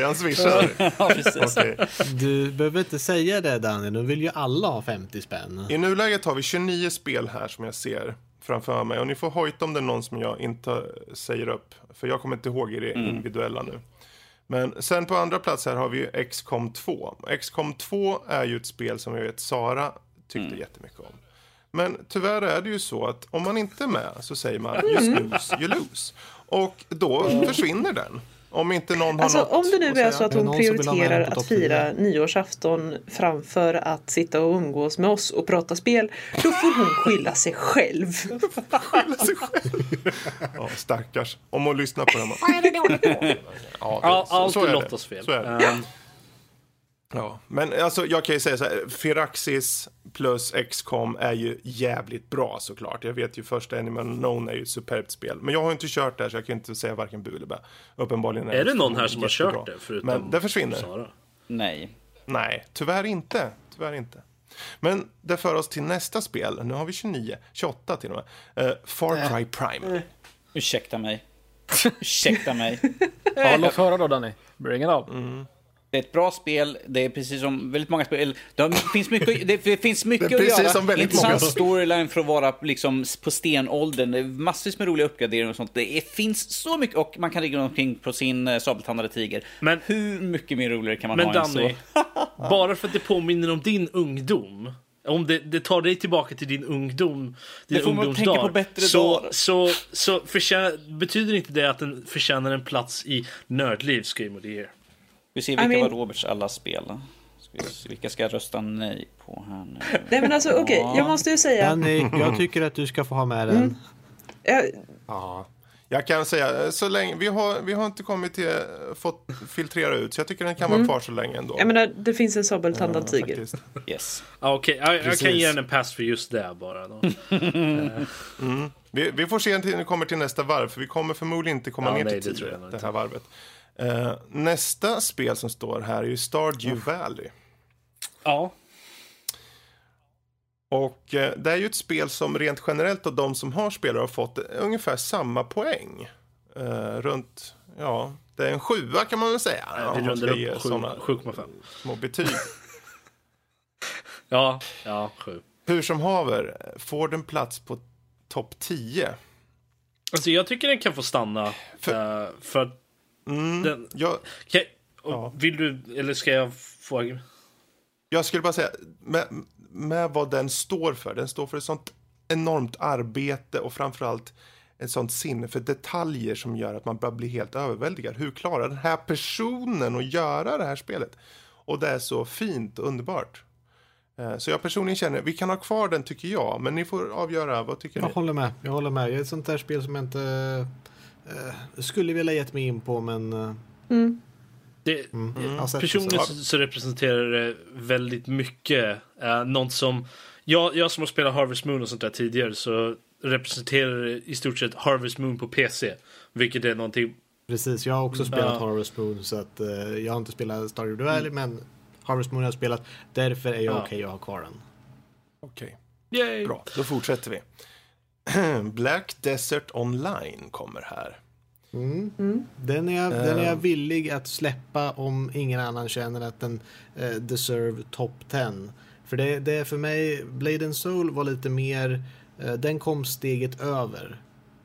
Och Black Desert, det är väldigt unikt hur det görs, men jag kör inte lika hardcore på det här spelet. Och känner att det är mer casual, lite roligt sådär. Jag kan se över dess flas, men jag kan också förstå varför folk inte är intresserade av det. Precis. Ja, men då försvinner den. Den flyger. Så. Vi hoppar vidare. Här står det Trackmania. Det är ju bara du som har kört det, Fredrik. Och det är ju bara jag, och jag säger den försvinner. Det är ett jättekul spel, men det är så casual, och det är ju förvisso ett sånt spel. Man hoppar in när som helst när man vill. Du kan sitta, okej, jag vill bränna 5 minuter. Jag hoppar in, kör några banor, blir hysteriskt frustrerad över att jag missar med 0,1 millisekund från demot här. Men... och hade jag ägt spelet så hade jag nog definitivt spelat det mer, men jag tror inte det hade nått min goti överhuvudtaget faktiskt. Då Fredriks dotter kommer och klappar på huset. Det är lugnt, pappa, du kan försöka igen. Ja, för vad det är så är det jävligt bra, men det är inte en upplevelse så att säga på, som många andra spel kan vara. Så den försvinner. Sen har vi ett spel som än en gång på sätt och vis, det är Quantum Break. Och varför jag säger på sätt och vis, jag har ju kört den på Xbox One, och jag vet att du, Rob, har ju kört eller försökt att köra den på Windows. Det är jag släpper den gärna därifrån. Jag känner väl egentligen att det här är ett spel som för mig legitimerade egentligen att äga en Xbox One. Xbox för mig har inte så många bra titlar, men när jag körde det här spelet så fick man wow. För jag kan ju faktiskt sitta och spela på den här konsolen. För just det här med att de förenar, det är ju en först och främst, de har ju förenat tv med spel på ett väldigt finurligt sätt tycker jag. För det är som 4 avsnitt i den. Som är förhållandevis välproducerad och har en bra skådespelarcast och en intressant story. Och gillar man tidsresegrejer också så är det ju lite så här extra piffigt. Det är lite det är lite gått full cirkel. Det är lite så här next gen FMV stil i stuk från typ så här 90-talet. På typ PlayStation och sånt där. Så det är, fast mycket, mycket bättre gjort, såklart. Och mindre pixelerat. Ja, för min del, det var just det här blandningen av att åka fram och tillbaka tidsresemässigt och ha lite coola powers och så som jag personligen finner den i alla fall. Den här är värdig att ha på en plats 10. Så jag skulle vilja ha kvar den. För nu. Alltså, jag har lite starka ord att säga om det där, men jag känner att det är värt att ha kvar, så kan du väl överleva en till runda. Vi får se till nästa varv om den platsar. Yes. Då fortsätter vi. Dark Souls 3 ligger här.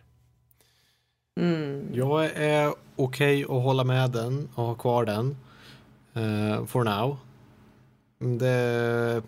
Jag har som sagt, det är intressant. Jag har spelat Demon Souls och Dark Souls, och säger de att det går tillbaka till tidigare spelen så kan jag gå med på det. Jag kan förstå varför de spelen är intressanta. Jag ser på dem på håll och tycker men det där ser rätt intressant ut, men jag har inte spelat det själv så mycket. Så att om det är någon som verkligen vill ha den, tycker att den förtjänar att sitta på topp 10-listan, så den får en passer från mig. Men är det ingen som vill ha den så... Jag vill bara ha kvar den av ett masochistiskt perspektiv. Då tycker jag att vi skippar den. Jag måste uppmuntras. Vi sparar den så länge, får vi se då. Och sen går vi till ett litet spel som kallar sig Uncharted 4, A Thief's End. Yes. Ja, den förtjänar att vara kvar på topp 10 tycker jag också. Jag håller med. Okej, ja, den får vi slåss med sen. Men den är topp 10, ja. Hur högt den kommer sen, det blir mer poäng än vad jag har. Yes. Se här. Bra, då fortsätter vi. Nästa spel är Doom. Det är ju redan topp 1, så det är ju redan en första plats, så att jag menar den kan ju vara kvar. Personligen så ligger den ju definitivt på topp 10, ja. Ja, topp 10. Visst. Jag sitter bara och kollar på poängfördelningen för det här spelet. Vi har från 8.9 till en 6.0 av de 5 som har röstat för den. Det är tur att vissa inte är med. Hey, jag hade 6.6 på den. Så att, Overwatch. Nej. Ja. Mm. Jaha, okej, och ha med den på listan. Det om här är en som jag... Vi kommer komma till den här lite senare också. Men ja, vi har 2 som vill ha kvar den. Jag är okej med att den får vara med. Yeah. Jag anspråkar inte på den som att jag vill ha med den. Men jag är okej om den följer vara med. Precis, jag håller med. Det behöver inte hamna speciellt högt upp. Men jag tycker att den absolut ska vara med. Då så. Då låter vi den vara kvar. Och så fortsätter vi till Total War Warhammer. Så mycket som jag gillade det spelet så känner jag att den behöver inte på något sätt vara med på listan. Absolut. Okay. Bra, borta klart. Som då försvinner den. Och sen har vi ett spel som heter Lego Star Wars The Force Awakens. Så vi tar bort det direkt. Alltså, om vi säger så här, eftersom det är bara jag som spelar och tycker om, så är jag helt okej med ifall ni tar plocka bort den faktiskt. Ja, okay. Det var ett jättebra spel och så, men att jag vet att det kommer ju inte hamna uppe bland topp. Yes. Alltså, jag kan ju säga så, jag hade säkert tyckt om dem jag hade spelat det, men alltså tyvärr. Som Golf, men som Danny säger, vi tar bort den. Det är ju, Lego är ju vad Lego är. Om vi säger så, det är precis som de andra i sådana här spel. Man kan hoppa in, köra en bana liksom, det är väldigt casual så. Ja. Det är inte sådant spel som jag sitter 48 timmar i sträck och spelar. Delete. Yes. Sen har vi ett spel som heter Deus Ex Mankind Divided. Och det är jag och Sara som har kört nu. Jag inte pratat så mycket med Sara. Lite har jag ju pratat med henne när det begav sig. Hon hade några saker som hon tyckte var sådär, och så hade hon några saker som tyckte var jättebra.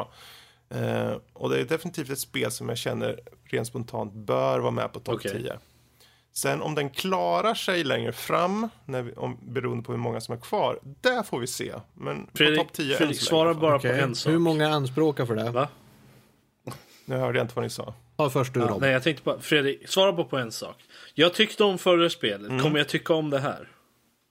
Okej, bra. Det är allt jag behöver veta. Jag kan godkänna att den stannar kvar på Goti då i så fall. Max. Om man har den också. Jag kan släppa igenom den. Den kan få med på topp 10, men det blir fighting för om den ska stanna kvar nästa runda. Alltså jag hör Max, han kör strategi här nu, för vi vet att när vi kommer långt ner. Han kommer upp här senare. Jag sitter och tittar på listan.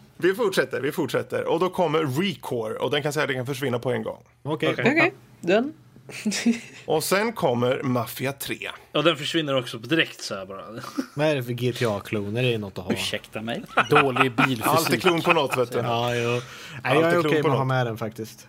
Jag med, definitivt. Så jag har hört bra saker från Danny mestadels. Men med en för ännu mer bra saker.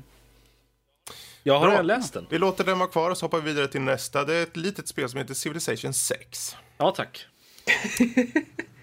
Ja. Okej. Och här står för det här spelet har vi inte ens, varför har den kvar? Battlefield 1 står, men det är ju knappt någon som har haft med den på sina listor. Det var faktiskt ett intressant sidospår där. Det var faktiskt, jag justerade min lista precis innan vi började från 5:e plats där var Battlefield 1, så bytte jag ut den till Total War. Så bort med Battlefield 1. Intriger. Där försvinner den i alla fall. Bye. Och sen har vi då The Last Guardian. Vill du kämpa för den? Eller vill du spara din energi och lägga den på annan plats? Jag har energi för alla spel som jag vill kriga. Ja, jag vet. Jag försöker bara läsa av läget. Det här spelet är ju så konstigt. Dels är det ett spel som är så unikt idag så att du kommer inte se något annat spel som det här. På det sättet gör det att om man ska se GOTY som Game of the Year, som ett spel som verkligen tillför något nytt, då ska du inte ha en uppföljare kanske. Du ska inte ha ett spel som bygger på en gammal teknik eller något. Du ska ha någonting väldigt nytt. Då hör den hemma. Men den har ju så mycket brister på det tekniska och så att man ibland vill ta en sten och slå in pannbenen på sig själv. Jag personligen säger, jag kan tänka mig att ta den på en topp 10. Bara för att det är ett sånt spel som kan betyda så väldigt mycket för människor där ute. Det är unikt i sitt sätt. Du har inte övertalat mig i alla fall, har du inte med det där. Nej. Eftersom, om vi säger så här, ja, det... för de som verkligen är ute efter en story och framförallt hitta en AI som känns så verklig i hur den agerar och hur den känns och hur den interagerar med dig. I det här fallet är Trico, den här stora hundliknande varelsen, så är det helt fantastiskt att de har kunnat förmedla någonting utan så mycket verbal kommunikation som det är. De har 4 kommandon och på de 4 kommandon så får du säga saker som gör att den här Trico går runt och gör saker. Men Fredrik, och sen resten men Fredrik som vanligt, om du tar med din jämförs med din katt Rufus, 3 av de 4 ignorerar dig totalt, för den fjärde är liksom mat, han bara mjau. Det är nog snarare 3 av 4 gör han, och så på fjärde så gör han inte ett skit och slickar han sig i arslet istället. Ja, det sa Rufus. Ja. Jag vet inte, jag Låt den stå kvar tills nästa omgång, Fredrik. Ja, okej. Nästa på här står Titanfall 2. Jag säger definitivt ja på den personligen. Den kommer nog få följa med, men... Svar ja. Max, ja. Jesus. Okay. Du är så uppenbar, Max. Du är så genomskinlig. Då är den kvar till nästa rond. Sen kommer Dishonored 2. Ja. Jag skulle definitivt säga att den bör vara kvar. Det var så jättebra spel faktiskt. Jag är medveten om att jag är inte så jätteartikulerad i det här. Jag är medveten om att jag är den enda här som faktiskt har spelat skiten också. Skiten? Men, ja, där stryk den. Alltså, jaha, då tar vi bort den. Det där skit alltså. Nej, men det är bra skit alltså. Good shit. Men när åt du skit senast tänkte du, oj vad gott det här var? Det är ett uttryck, Fredrik, inte en faktiskt. Det är en metafor. I alla fall, alltså Dishonored 2 lever upp till det som ettan var och mer gör det. Det är ett sånt där spel där tvåan faktiskt är lite bättre än ettan på en hel drös ställen. Och den ger det lilla extra. Lite bättre på några ställen. Så sporadiskt bra på vissa ställen. Jag känner mig inte övertygad än. Nej, inte jag heller faktiskt. Men jag har inte sagt ja till något av Robs grejer än, så att den får följa med nästa runda om han verkligen vill. Alltså, jag kan ju förstå. Jag körde ju först och tyckte det var underbart spel. Så jag, bara av det du säger, även om du inte egentligen säger någonting, så tycker jag den ska vara till nästa runda. Vad vill jag säga? Det är mördande eller smyger omkring. Det är liksom, du har valmöjligheten att göra vilken rutt du vill i spelet. Vill du gå in och meja ner med krafter? Men jag sa att den gick vidare till nästa rond. Varför ska du fortsätta bubbla efter det här? Nu går vi vidare istället. Tyst med det. Final Fantasy 15. Den ryker direkt, säger jag. Den skulle varit med om vi hade haft någon som hade spelat den här och talat för den. Då skulle jag varit med på den. Men hade jag spelat den skulle jag sagt att den var dålig. Okej. Okay. Wow. Okej. Okay. Bara för att sluta där. Så. Okay. Nu går vi vidare. Kathy Rain. Ja, den kan vi skippa. Jag tyckte det var väldigt bra, men jag tror inte det är god till material. Okej. Okay. Jag var bara lite förvånad, förlåt. Nej, men alltså, jag säger det är väldigt nischat, det är pick-and-klicka-spel, så att den tillför inte direkt egentligen något nytt till pick-and-klicka-genren, men storyn är väldigt, väldigt bra. Och det är en väldigt bra origin story för något som utvecklarna har sagt ska vara en serie då med den här karaktären. Och det är supernatural, det är detektiv, det är spela runt och prata med folk och lösa mysteriet som pågår. Och det är en väldigt personlig story för karaktären som Om vi säger så här, det här spelet, hade vi haft en större lista så skulle jag personligen skulle vara bra att ha med det, bara för att det här typen av genre tycker jag är kul att belysa. Sen kan jag tycka på den här topp 10 kanske inte precis får plats, men ja. Vi kan ha den som en honorable mention. Ja, det gjorde vi ju nu, ett honorable mention. Ja, så precis. Hej då, Kathy Rain. Ja. Stellaris. Ja. Då var det tyst. Ja. Thumbleweed flög förbi. Eller? Den här är svår, för att jag tycker att det är ett bra spel, men det är också... Alltså, det är ju ett gediget spel, men det är ju inte som wow, nej, nu måste jag bara springa iväg. Och... Alltså, det här är riktigt häftigt. Jag tycker det är värt att titta upp, men det är ingenting som jag känner är... Ett riktigt måste. Och det är också lite så här, med 4X-spel har växit väldigt mycket under 2016 också, men det är fortfarande lite av en nischad genre. Det är nog många som provar det, men det är inte många som fortsätter att spela det. Om jag säger så här, om jag jämför det med det andra stora 4X-spelet vi har på den här listan, vilket är Civ 6, så går jag hellre tillbaka till Civ 6 än Stellaris. I alla fall för att spela själv. Häftigt. För att spela själv så spelar jag hellre Civ 6, men Stellaris är roligare när man spelar med andra. Och för tydlighetens skull, alla de här spelen är ju fenomenala spel såklart, oavsett. Yes. Men där försvinner Stellaris. Yes. Sen har vi ett litet spel som heter BlazBlue Central Fiction. I'm cashing in all the favors. Ja, det är väl bäst vi låter han få hålla den där, eller vad säger ni? Ja, så alltså Max har samlat favors och ni vet vad som händer om jag inte är nöjd. Då kommer vi till nästa då. Audio Shield. Alltså, jag tycker väldigt mycket om spelet, men jag är okej med att det inte är Game of the Year quality. Jag menar... Men är den topp 10? Jag säga, den gör mycket för VR, men är den verkligen upp till nivån av alla de här andra spelen? Nej, precis. Men för jag förstår hur ni tänker där, för om man tittar på spelet, okej, du står och bloppar bort två olikfärgade bollgrejer som kommer till mot dig, och det är klart att konceptuellt så är det ju ett skitsimplistiskt spel. Musik, och så kommer de i takt till musik. Men någonstans handlar det om att de här VR-spelen, de ska kunna nå ut på ett enkelt... Ja, det är ju upplevelsen, och framförallt du ska kunna ta till det spelet. Det ska inte kunna vara, okej, du ska ha en FPS där du ska ha 40 000 vapen och sen ska du ut och springa liksom på en gång. Det här är ett enkelt koncept som funkar från start. Jag personligen som testade den kände att det var skitkul. Du såg ju hur jag höll på där. Ja. Jag personligen känner att den här är värd att vara på en topp 10, bara för att dels är det ett VR-spel som gjordes väldigt bra. Det kändes komplett när jag körde det. Jag vet inte hur det var första gången du körde.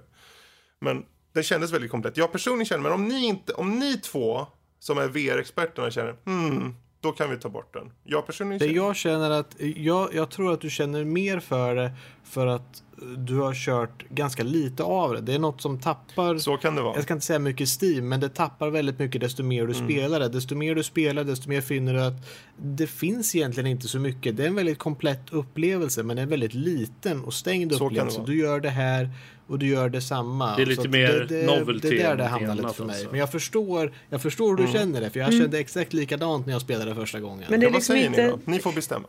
Alltså det är inte ett spel som man ställer sig och spelar 200 timmar liksom. Och det är inte ett spel som man känner... Behöver ett Goti vara det? Ja, i och för sig. Nej, om man ser tidigare, men jag vet att jag placerade till exempel Portal som ett väldigt bra Goti grej. Vi hade ju inga avsnitt, vi hade knappt någon podcast när det här kom. Jag kommer ihåg, det var ett kort spel, ett single play på 3 timmar bara. Men det var så enkapslerande och fungerade då att jag kände att det var värt det sånt. Jag känner inte att Audio Shield är liksom topp 5. Jag skulle kunna komma med det på att liksom topp 9-10 om Lotta tycker att det förtjänar det. Annars får jag lägger det ju. Ni får bestämma er nu. Ska den bort eller var den kvar på topp 10? Då låter jag Lotta lämna över den. Ska den vara med eller inte? Ja, än så länge. Ja. Okay. Nästa, Hearts of Iron 4. Ja, förlåt, jag var på Twitter. Ursäkta. Jesus. Vi är Goti här. Kom han igen. Hade några gott nytt år han skulle skriva. Vad säger du, Kalle? Hur mycket vill du slåss för den här? Är den värd topp 10? Oh nej. Då försvinner den. Okej. Okay. Och sen har vi Hall of Fame Forge. Ja, nej, den kan du ta bort. Så. Bra, då har vi gått igenom första filtreringen och vi står med 16 spel. Det är 6 som ska bort. Och vi börjar igen med Blade and Soul. Ska den vara kvar? Ja. Jag skulle kunna vara okej med att den möjligtvis faller bort. Det beror på om ni verkligen vill ha bort den, så kan jag gå med på att släppa den, men då ska det... Han vill ha kompensation för någonting. Då ska det... Jag vill inte på något sätt kränka någon här, men om det är okej med er andra så skulle jag känna så. Men givetvis om det är bara okej med er, om ni inte har något emot det, så vill jag bara säga det. Vad säger du, Lotta? Lotta, vad säger du då? Ja, den ska jag kvar. Nej. Så, nästa.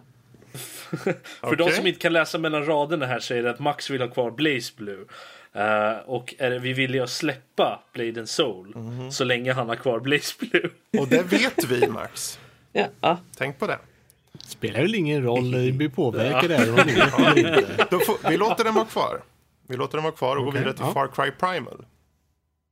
Kul spel, jag kan inte säga mer. Jag tycker det är ett kul spel, jag spenderar massvis med tid och kommer fortsätta spendera massvis med tid. Jag tycker att det är ett toppspel. Du har inte övertalat mig här, Danny. Ja, jag har ju nippat lite på den när vi gjorde de här grafikkortsrecensionerna i somras faktiskt. Och det är ju verkligen Far Cry i en annan skrud. Det är lite same i en annan skrud. Det är väl det som går emot också, känner jag personligen. Att det är ju... Jag har ju kört Far Cry och jag kände igen det direkt. Men nej, jag har ju spelat Far Cry 3 så jag känner att jag behöver inte spela varken 4 eller Primal. Ja. Det är lite så det är. Mm. Jag skulle personligen säga att den kunde ta bort, men det känns så elakt mot lilla norsken. Jag är okej för att jag vet att det är ju liksom det senaste utav dem och det är ju exakt samma som det har varit. Det är som du sa, det är bara en helt annan skrud de har trätt över så att säga. Det är Robert fast i en helt annan negligé. Det är samma sak, vi vet vad det är för någonting. Men att... Robert, menar Simon eller menar du Robert? Jag vet inte vem. Vem är det vi har med oss idag? Det är oklart i dagsläget. Okay. Så jag vet ju att det är samma sak.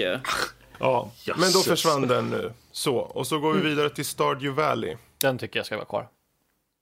Ja, okej, men vi får se hur jag tänkte hamnar, men... Jag som tänkte säga, men den är jag villig att ta bort. Nej, det tycker jag verkligen inte. Jag tycker att den är... Det... Ja, men då låter vi den vara kvar. Nej, men den är värre att vara kvar. Speciellt det är utvecklat av en snubbe. Det märks att det är ett passionsprojekt, som man säger så. Verkligen. Quantum Break, jag kan ta bort den. Dark Souls 3. Ja, mycket masochisten. Alltså, kolla här. Det var en sak som jag glömde nämna och kom på i efterhand i första omgången vi var kvar. Efter han googlade lite så. Nej, men Dark Souls 3 var ett spel, ett AAA-spel som var sönderhypat, som nådde upp till nästan alla förväntningar. Alltså, den communityn alltså, är ju ganska tight, den Dark Souls-communityn. Det var så mycket hype, det var så mycket förväntningar. Det nådde upp till typ allt. Alltså, det var inte trasigt, det var inte buggigt, det var tillräckligt mycket innehåll, det var liksom inte fattades inte någonting, mekaniken var fortfarande där. Alltså, det nådde upp till alla förväntningar. Det känns som att det var väldigt låga förväntningar, att det var inga buggar om man säger, det gick att spela spelet, det kraschade inte konstant, mekaniken fungerade, det gick att använda movesen som var tänkt att använda. Det var välprojekt från början, så visst de har ju patchat det i efterhand. Det har en siffra till från 2. Ja, så sant. Så att jag tycker bara av den anledningen att det var så välpolerat från första början så anser jag att det är värt du har övertygat mig. Han har övertygat mig också. Jag tycker också han är bra övertygad där. Ja. Uncharted 4. Jag tycker att den bör stanna. Det här är en sån här klurig grej, för jag har aldrig spelat något av Uncharted-spelet, men de ser bra ut. Jag tänkte, men jag kanske ska ta och spela det, se vad det är de talar om, men eftersom jag inte upplevt det själv så är jag svårt att säga någonting. Det här att jag har ingen direkt koppling till det. Max, om vi säger så här, jag har inte spelat något av de andra. Det här är första titeln jag spelar här, och det spelade i somras med Fredrik som nu visat och körde igenom det, och när ni var här också. Du satt och tittade på när jag spelade. Ja, men sen satt jag och Fredrik och spelade klart det. Så för att säga, för det var första gången jag spelade ett utav den här spelsen, så är det fantastiskt bra, och det är en väldigt bra story i den också, tycker jag. Det är väldigt mycket känsla. Vill ni ta bort eller ha kvar, så ställer jag mig neutral. Tänk er så här, det är imponerande. Det är fjärde spelet i serien och det uppehåller samma kvalitet som alla tre tidigare spelen, både i grafisk, story, kontroll, gameplay, allt sånt där, röstskådespel, allting är top notch fortfarande. Och jag hade ju aldrig kört någon Uncharted innan liksom. Vi var Uncharted oskuld hela bunten. Jag skaffade ju den här collection innan, och ettan till trean. Ettan har ju mycket skit i sig. Jag tyckte inte alls den var så bra som alla sa, och tvåan var helt okej, och trean var riktigt bra, och den här var bäst. Och då ska man säga att den standarden som första var, det var inte att den var jättelåg eller någonting. Det var en bra standard den hade. Och sen har den bara höjt. Så där. Mm. Men vi låter den vara kvar så länge. Vi behöver inte hålla på. Vi går vidare till Doom. Det är svårt att rubba den. Ja. Jag är okej med att den är kvar. Ja, den är kvar. Annars hade jag byggat Seppuku eller något. Yes. Sen har vi Overwatch. Ja. Ja, då får jag som sagt, jag är okej att ha den, men jag vill ha ett argument för det. Av den enkla anledningen av den fina formen på Tracers baksida. Jösses. Det är kul, för vi har ju faktiskt, nu kommer jag spoila mig själv här, men vi har ju möjlighet att gå igenom lite listor sen, och jag har en lista på största besvikelser, och där ligger Overwatch med. Oj, oj, oj. Intressant. Stay tuned. För att där hade vi ett spel som kommer från Blizzard av alla. Ett spel som jag kände på mig att det kommer vara, det menar de har gjort Diablo, de har gjort Warcraft, de har gjort alla de här spelen. Och sen är det en slags hoppa och springa och skjuta. Och jag försökte mig på det om och om igen. Och det var bara ointressant, tafatt, tråkigt. Tråkiga karaktärer som står och vickar på skärten. Så jag personligen tycker att den ska bort. Att Fredrik kan inte vicka på skärten lika bra, det är därför han är sur. Nej, och då blir man ju så sur också när någon annan kan göra det bättre. Mhm. It's true. Alltså, jag har inte spelat det, men jag har sett en del av spelet, och det är inte... Ja. Kommer det ha varit sånt internskämt, men det, du vill bara ha bort det för att du är Bastion main, Fredrik. Det är bara därför. I know nothing. Jag personligen tycker den ska bort, men övertygad. Där har du fel. Wow. Jag är inte övertygad av det argumentet, Carl. Du får 5 sekunder. Du gjorde bättre ifrån det med Dark Souls 3. Ja, det var märkligt. Ja, la du in all din övertalningskraft i det? Eller? Ja, men jag tyckte det Overwatch var så självklart. Det var från Blizzard, det är snyggt, det körs bra. Det är det som är så synd, att det kommer från Blizzard och ändå är det inte så. De har en bra. Vid mängd karaktärer, det har bra stöd från utvecklarna, de kommer fortsätta så ha stöd hela tiden. Det är jag kan faktiskt... kul. Speciellt om man spelar med vänner. Det finns lite djup hjälpa till där. Lite här. Ja, jag vet inte ifall ganska kul övertygar. Ibland. Helt ärligt så ser jag inte skillnad på Overwatch egentligen och ett spel som CSGO. Jag tänkte såhär, oj, till och med jag måste... Jag tycker de är i stor grad väldigt mycket exakt. Robert, CSGO, gråbrunt, Overwatch, färggrant. Det är just den här hjältebaserade actionen som känns lite... Ja, nej, hoppas de skrivit i stor grad så tycker jag att det ser likadant ut. Man springer och skjuter folk. Ja. Alltså, man springer och skjuter folk i Titanfall också. Man springer och skjuter folk i Halo och Doom också. Om vi säger så här, just nu så har vi totalt 14 spel. Så, och vi ska ha en topp 10. Men om du övertygar bra nu så kan vi ha kvar den till nästa rond. Ska jag övertyga? Ah, okej. Ja. Herregud. Tänk på att jag är gammal så du måste komma med något riktigt bra. Ska jag säga? Jag kan säga det. Alltså, jag kan hjälpa till och försöka få upp det lite. Det tar vi ju som en gengäld lite senare där. Men... ja, om man skulle säga Overwatch har ju en ganska stor styrka. Det var lite intressant så att du tyckte att alla karaktärer var väldigt tråkiga och inte liksom var intressanta där. Mm. Det är just det här att de ska försöka hela tiden och ha dem så väldigt olika. De ska ha så personliga förmågor. Men jag fann alla de karaktärerna, och kanske, jag vet inte hur många jag testade. Det var aldrig någon som jag fann så här jättebalanserat intressant för mig liksom. Utan det var hela tiden det här med att den här han har Reaper han kan flyga upp och göra de här jävla grejerna, och det var inte som att jag kände på en gång wow, han har de här perfekta powern som jag vill ha verkligen liksom. Utan det var, allting kändes lite så här halvmässigt, det var aldrig någon som verkligen kunde bli så här superbadass. Och det är ju lite på grund av att det är ju ett multiplayer-spel, det är ju balanseringen, jag förstår det, men för mig så handlar det om underhållning. Jag blev inte underhållen. Nej, och det är ju lite liksom. Det spelet är ju gjort för en helt annan, jag tror du är verkligen inte målgruppen för hur det spelet är designat, för det är designat för att ha ett väldigt brett sort av karaktärer, väldigt olika, och det kan man ju åtminstone säga, alla har ju verkligen sin egen personlighet, de är väldigt väldigt kontrast mellan varandra. Styrkan i karaktärerna kommer egentligen i laguppsättningen. var för sig kanske de inte är så utstående eller starka liksom så, eller har en sån intryck på, vad ska man säga, slagfältet så att säga. Men tillsammans, det är där styrkan kommer. Man har en healer och en tank och si och så, och en DPS och så vidare. Så att det känns ju inte för att märka ner något, men det känns verkligen som Max säger att Overwatch är inte ett spel för dig, för det är ju multiplayer fokuserat. Jag tror samarbete. Det kan ju faktiskt vara sant i sig, och jag tror också att min besvikelse kommer någonstans ifrån att Blizzard går till en spelgenre som jag personligen kanske inte fan passar dem.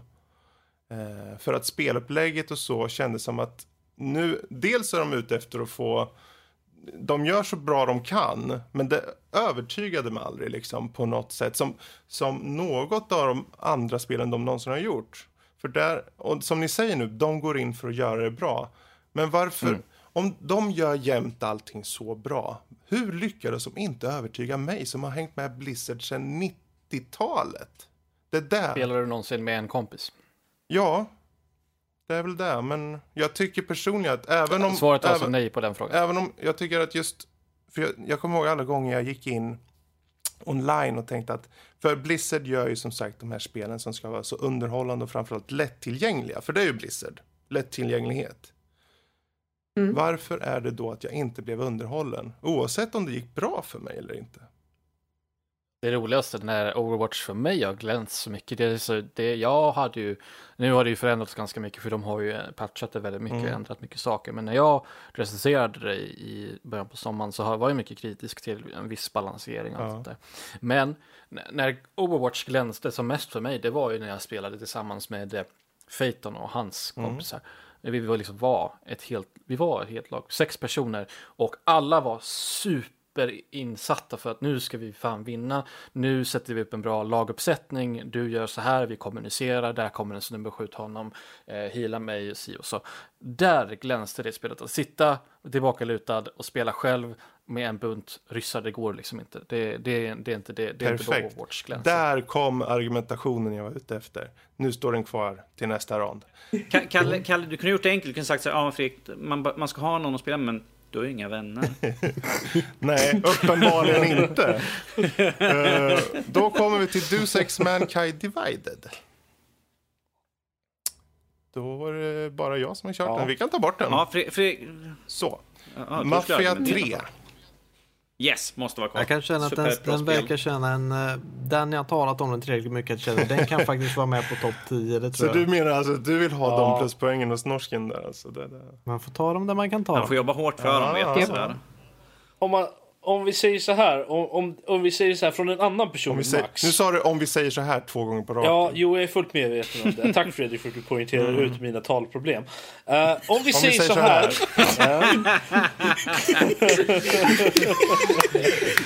I alla fall. Från en annan person än Max så säger jag att saken är den att jag tycker att det stannar också, för jag har också hört Danny prata om det här till en hel drös med gånger, så att det jag känner att jag hör tillräckligt mycket om det för att tycka att det kan stanna. Om vi säger så här. Jag har också kört det. Det hänger kvar till nästa rond. Yes. Civilization 6. Jag tycker att det stannar. Sure. Någon mer? Jag är helt okej med det. Jag har gjort en ganska bra splash, även om jag tyvärr inte har spelat det ännu. Den dagen kommer. Precis. Det var inga andra argumentationer där, så vi hoppar vidare. The Last Guardian. Ja, okej. Jag skulle luta mig fram för att argumentera, men då lutar jag mig tillbaka igen. Gör så. Du vet, jag vill också spara på vissa. Titanfall 2. Jag ska argumentera för den. Titanfall 2 är det här årets största överraskningar. Det har inte överraskat bara på grund av att multiplayern personligen fann jag väldigt kul, men också att storyn, jag vet inte, körde du igenom storyn? Ja, absolut. Ja. Jag tyckte den var så jävla dynamisk och den böt och det här du vet den här banan med tidsresegrejen där, eller vad man ska säga.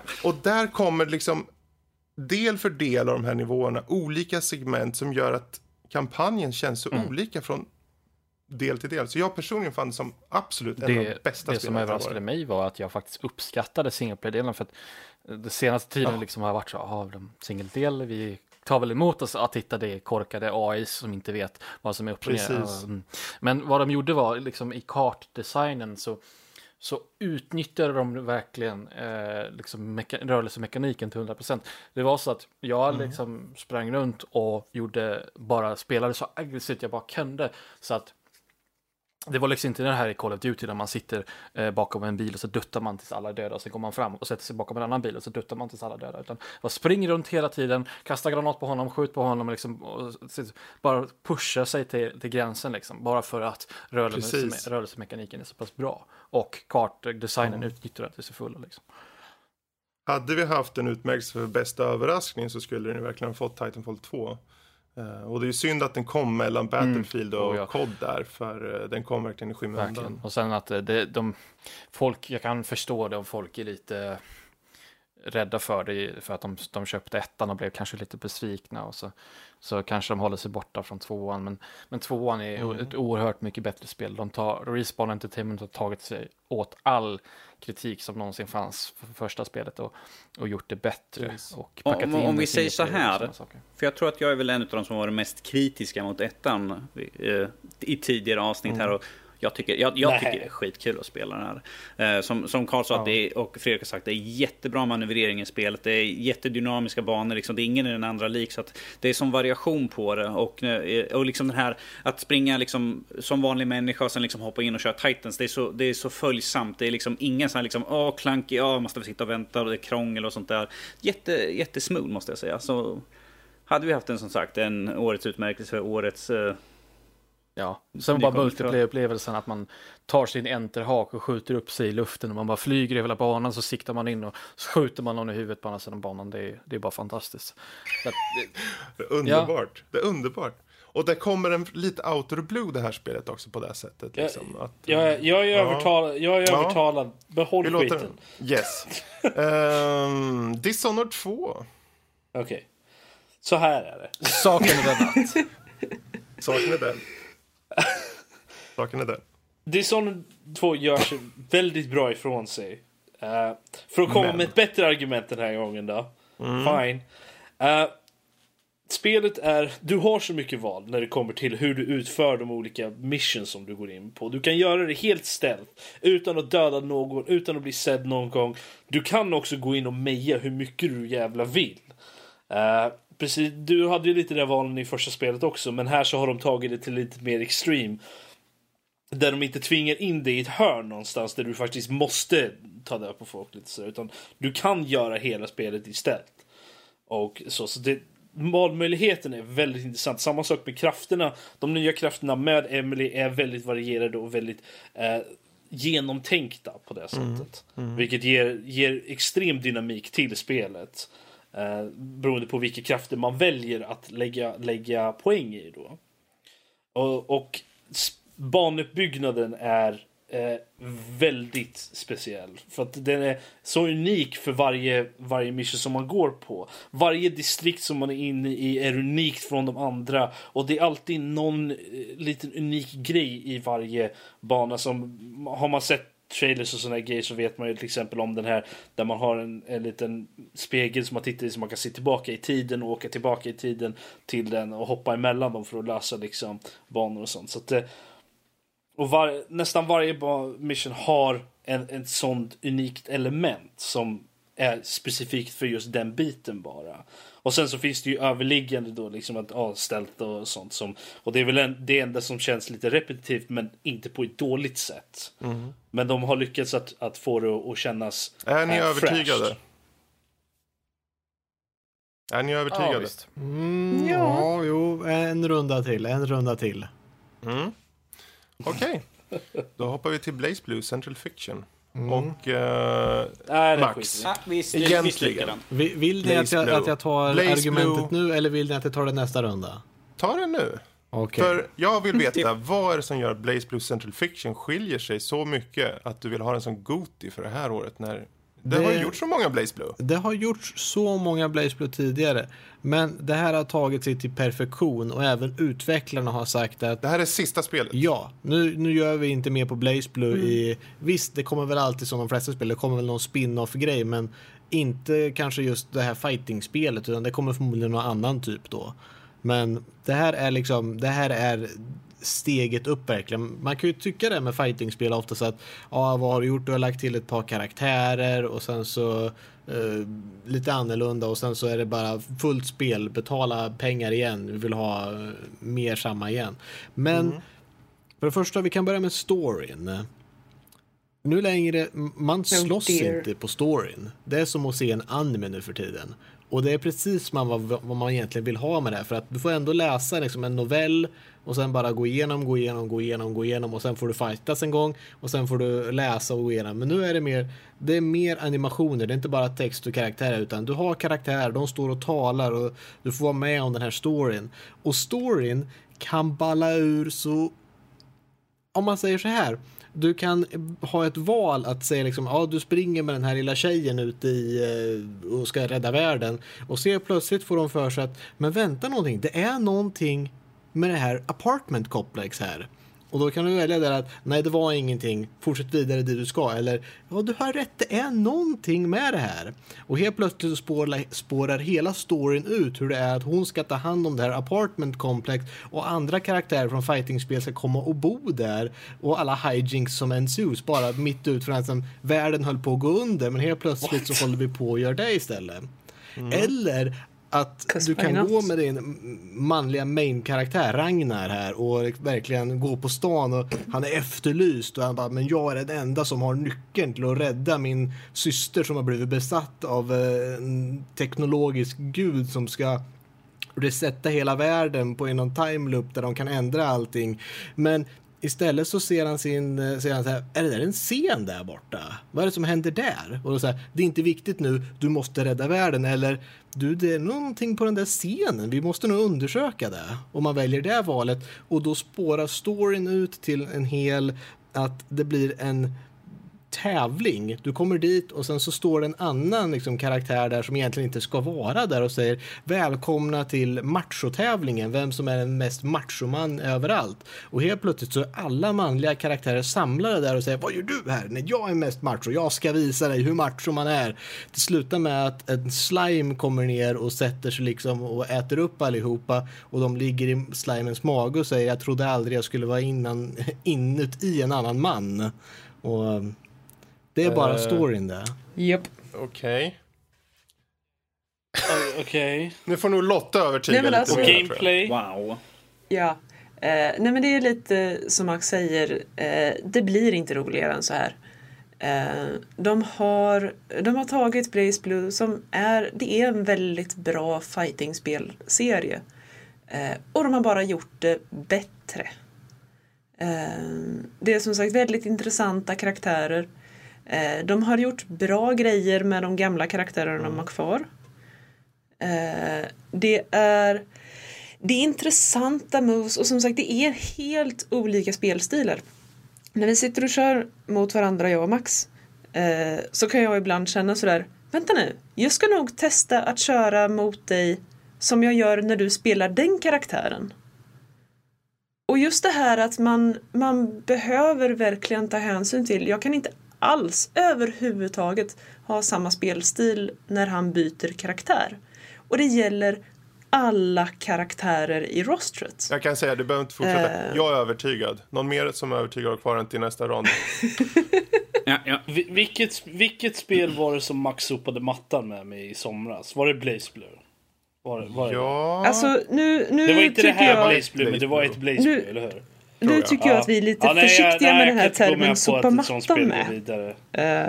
Jag kan inte gå med på att säsongsspel går vidare. Så. Det här låter lika wacky som anime-serien till förra. Ja, alltså jag är övertygad i alla fall. Någon mer som blev övertygad? Moving on. Den är kvar? Jag lämnar det till er andra. Ja. Okej, jag börjar skriva på mitt nästa tal. Absolut, det blir jättebra. Audio Shield VR. Alltså jag är beredd att släppa den. Jag tycker om den. Jag tycker det är underhållande. Mm. Jag släpper den. Man. Ja, det känns mer liksom som en mysig kvällsunderhållning. Ja. Vad säger du, Max? Så. Ja, jag är okej med att släppa den på topp 10. Den kommer högt upp och den är viktig i VRs värld. Men vi släpper den härifrån. Bra. För då har vi kommit fram till det faktumet att vi har 11 spel. Okej. Okay. En ska bort. Och jag säger upp alla nu i följd. Och ni får tänka lite. Okej? Okay? Mm. Ingen snack under tiden. Blade and Soul. Stardew Valley. Dark Souls 3. Uncharted 4. Doom. Overwatch. Mafia 3. Civ 6. Titanfall 2. Dishonored 2. BlazBlue Central Fiction. En ska bort. Men vilken ska bort? Okej, jag känner så här. Om får komma hur många som håller med mig här. Någon av dem som kan åka bort möjligtvis här. Blade and Soul kan falla under. Angående tidigare diskussion så vet jag inte, men det känns som att Overwatch kan ligga på gränsen där också. Och sen var det tredje där, och det är för mig kanske Dishonored 2, men det är för att jag har spelat på första spelet och inte sett mycket av tvåan. Därför ligger den på min gräns där, men det är de tre spelen som jag känner ligger i riskzonen. Det är precis de tre jag personligen också känner ligger på gränsen. Men hur känner ni andra? Jag ligger säker. Ja. Jo, jag är också samma. Även om jag inte tycker om det, så är det de jag ser ligger på i gränsfall. Mm. Men det, frågan ingen är säger emot, så att då har vi Blade and Soul, Overwatch och Dishonored 2. En av dem ska bort. Mm. Jag är ju bara partisk, så jag säger Blade and Soul, men jag har inte ens spelat. Jag säger också Blade and Soul då. Och jag kan faktiskt gå med på att ni säger Blade and Soul, för att den ger mycket i MMO-världen, men om jag tänker så här, spelet har varit ute i flera år i Korea redan, så att för mig så är det inte riktigt ett nytt spel. Därför känner jag att den kan försvinna iväg. Den har inte den står inte på lika stadiga ben där. Men då har vi konsensus. Då försvinner Blade and Soul. Okej. Okay. Mm. Och vi har en topp 10. Nu ska vi bara komma fram till rangordningen. Ja, och det är ju den intressanta biten här. För det kommer ju leda upp till vad som faktiskt är Nördlivs officiella Game of the Year. Men... Låt mig bara säga så här, jag vill gratta alla lyssnare som fortfarande är kvar här just nu efter den här väldigt långa diskussionen. Så är det med Goti. Yes. Kan inte du göra den där tutan igen med näsan igen? Så. Det var startsignalen för andra delen här, när vi ska komma fram till vilken som ligger på plats 10. Och plats 10 skulle jag säga, vi kan göra som ungefär som vi gjorde nyss, så att vi försöker fundera på de, säg 3 titlar som vi känner ligger lägst ner om 3. Helt ärligt, för att gå lite snabbt här, det borde ju vara egentligen Overwatch eller Dishonored 2 då. Mm. Med tanke på att det är de som var med, är det någon annan som ni hellre vill ha på plats 10? Jag tänkte BlazBlue. Ja, det tänkte väl inte jag riktigt. Jaså? Ja, de som jag ser som är potentiella 10 är BlazBlue, sorry Max. Det är Overwatch och Dark Souls 3. Mm. Då är jag partisk igen här, och då säger jag BlazBlue är nummer 10. Mm. Alltså Lotta, kan du kolla ifall Max lever fortfarande? Jag ser inte min min som tur är. Jag vill veta vad du säger där nu. Som 10:e plats. Nu är det ju titlar som jag inte har spelat ett skit på. Nej, men men du har nu hört. Måste vi ta beslut. Oj då. Hoppsan. Masseltav. Wow. Oj. Det är sånt där. Vad är din magkänsla? Vad säger du? Min magkänsla, för min del, så säger jag på en 10:e plats säger jag Overwatch. Mm. Okej. Okay. Och vad säger din näskänsla? Den säger exakt samma sak, för det blir ett eko där. ja. Så den säger Overwatch istället. Men jag är nog villig. Hålla med i så fall. Mm. Ja. Okej. Okay. Nej, jag har inte med, men jag får väl acceptera det. Majoritet, eller Dark Souls 3. Eller Dishonored 2. Fan, det var inte svårt. Eller, ja. av ett rent... Hur många röstar för Overwatch? Vilken tycker ni kommer på bättre plats, Overwatch eller Dark Souls? Vilken vill ni helst ha? Jag säger Dark Souls är bättre. Okej, okay. Då blir det Overwatch på 10. Då blir det Overwatch. Okej. Mm. Då är frågan, vad tusan kommer efter Overwatch? Men titta där. Det kommer BlazBlue eller Dark Souls eller Dishonored. Dishonored. Overwatch kan ligga på både 9 och 10, Fredrik. Jag känner ju här möjligtvis för att Dishonored skulle kunna passa in. Mm. Ja, jag vet inte, Max, jag tycker att BlazBlue passar ganska bra in. Alltså jag hajar grejer med att BlazBlue är ganska nischat. Yeah, sure. Men I mean... Oj, nu får du inte gå in i sovrummet. Men du kastas ur huset, gör du det, så du får sova med katterna. Men alla spel här är nischade. Ja. Spelarsiffrorna på Overwatch skulle vilja ha ta ett ord med dig. Ja. Ja, okej. Okay. Det sa första Titanfall också till. Så ja. Jag ser BlazBlue Central Fiction som även sin genre och lite utanpå det, att den står väldigt högt. Som ett fighting-spel så kan jag ju säga för min del att av alla jag har spelat så är det ju helt klart bland den bästa. I liksom känslan, i hur det känns, och jag kan ju inte göra någonting mer, att den håller ju till sin genre. Men i sin genre så för mig så är det ett lysande exemplar med även funktionalitet som jag vet när Fredrik och jag, vi spelade lite just inte på det här spelet men på tidigare BlazBlue, och det finns ju de här funktionerna där man kan göra stylish mode så vem som helst kan gå in och spela, och man kan även bli bra med det utan att behöva lära sig de här komplicerade kommandona och se häftiga grejer hända verkligen. Och det är utvecklat ännu mer i just det här Central Fiction för att kunna göra det viable för att kunna köra nästan turnéspel om man säger så. Man kan säga att det är en annan stil att spela bara. Det är inte sämre eller bättre utan det är ett alternativt sätt. Så där skulle jag säga Dishonored 2 då. Ja, jag orkar inte lyssna på. Vi kommer överens om Dishonored 2 på 9:e plats då. Ja, fine. Det är bara jag som Max, du tröttar ut. Det är bra, det här går ut på. Det är passion. Det är passionen som ska leda igenom här. Det är det som vi går efter nu. Vi skiter i... Så länge BlazBlue inte är Game of the Year så är jag nöjd. Vi fortsätter nu. För nu är det ju faktiskt så att nu kommer vi lite högre upp på 8:e plats. Och på 8:e plats så är det ju självklart Dark Souls 3 som ska vara där. Ja, det tycker jag. Det är svårt att få en plats. Eller vad säger Kalle? Vad har vi för alternativ? Ja, vad har vi för alternativ, Carl? Vad känner du är alternativ till 8:e plats? Vilka har vi kvar? Stardew Valley. Jag har inte listat Stardew Valley. Dark Souls 3 som sagt. Uncharted 4. Doom. Mafia 3. Civ 6. Titanfall 2. Och BlazBlue Central Fiction. Baserat på det som jag sagt så kan jag hålla med om att Dark Souls 3 det kan sitta bekvämt på den. Yes. Det är helt okej. Gött.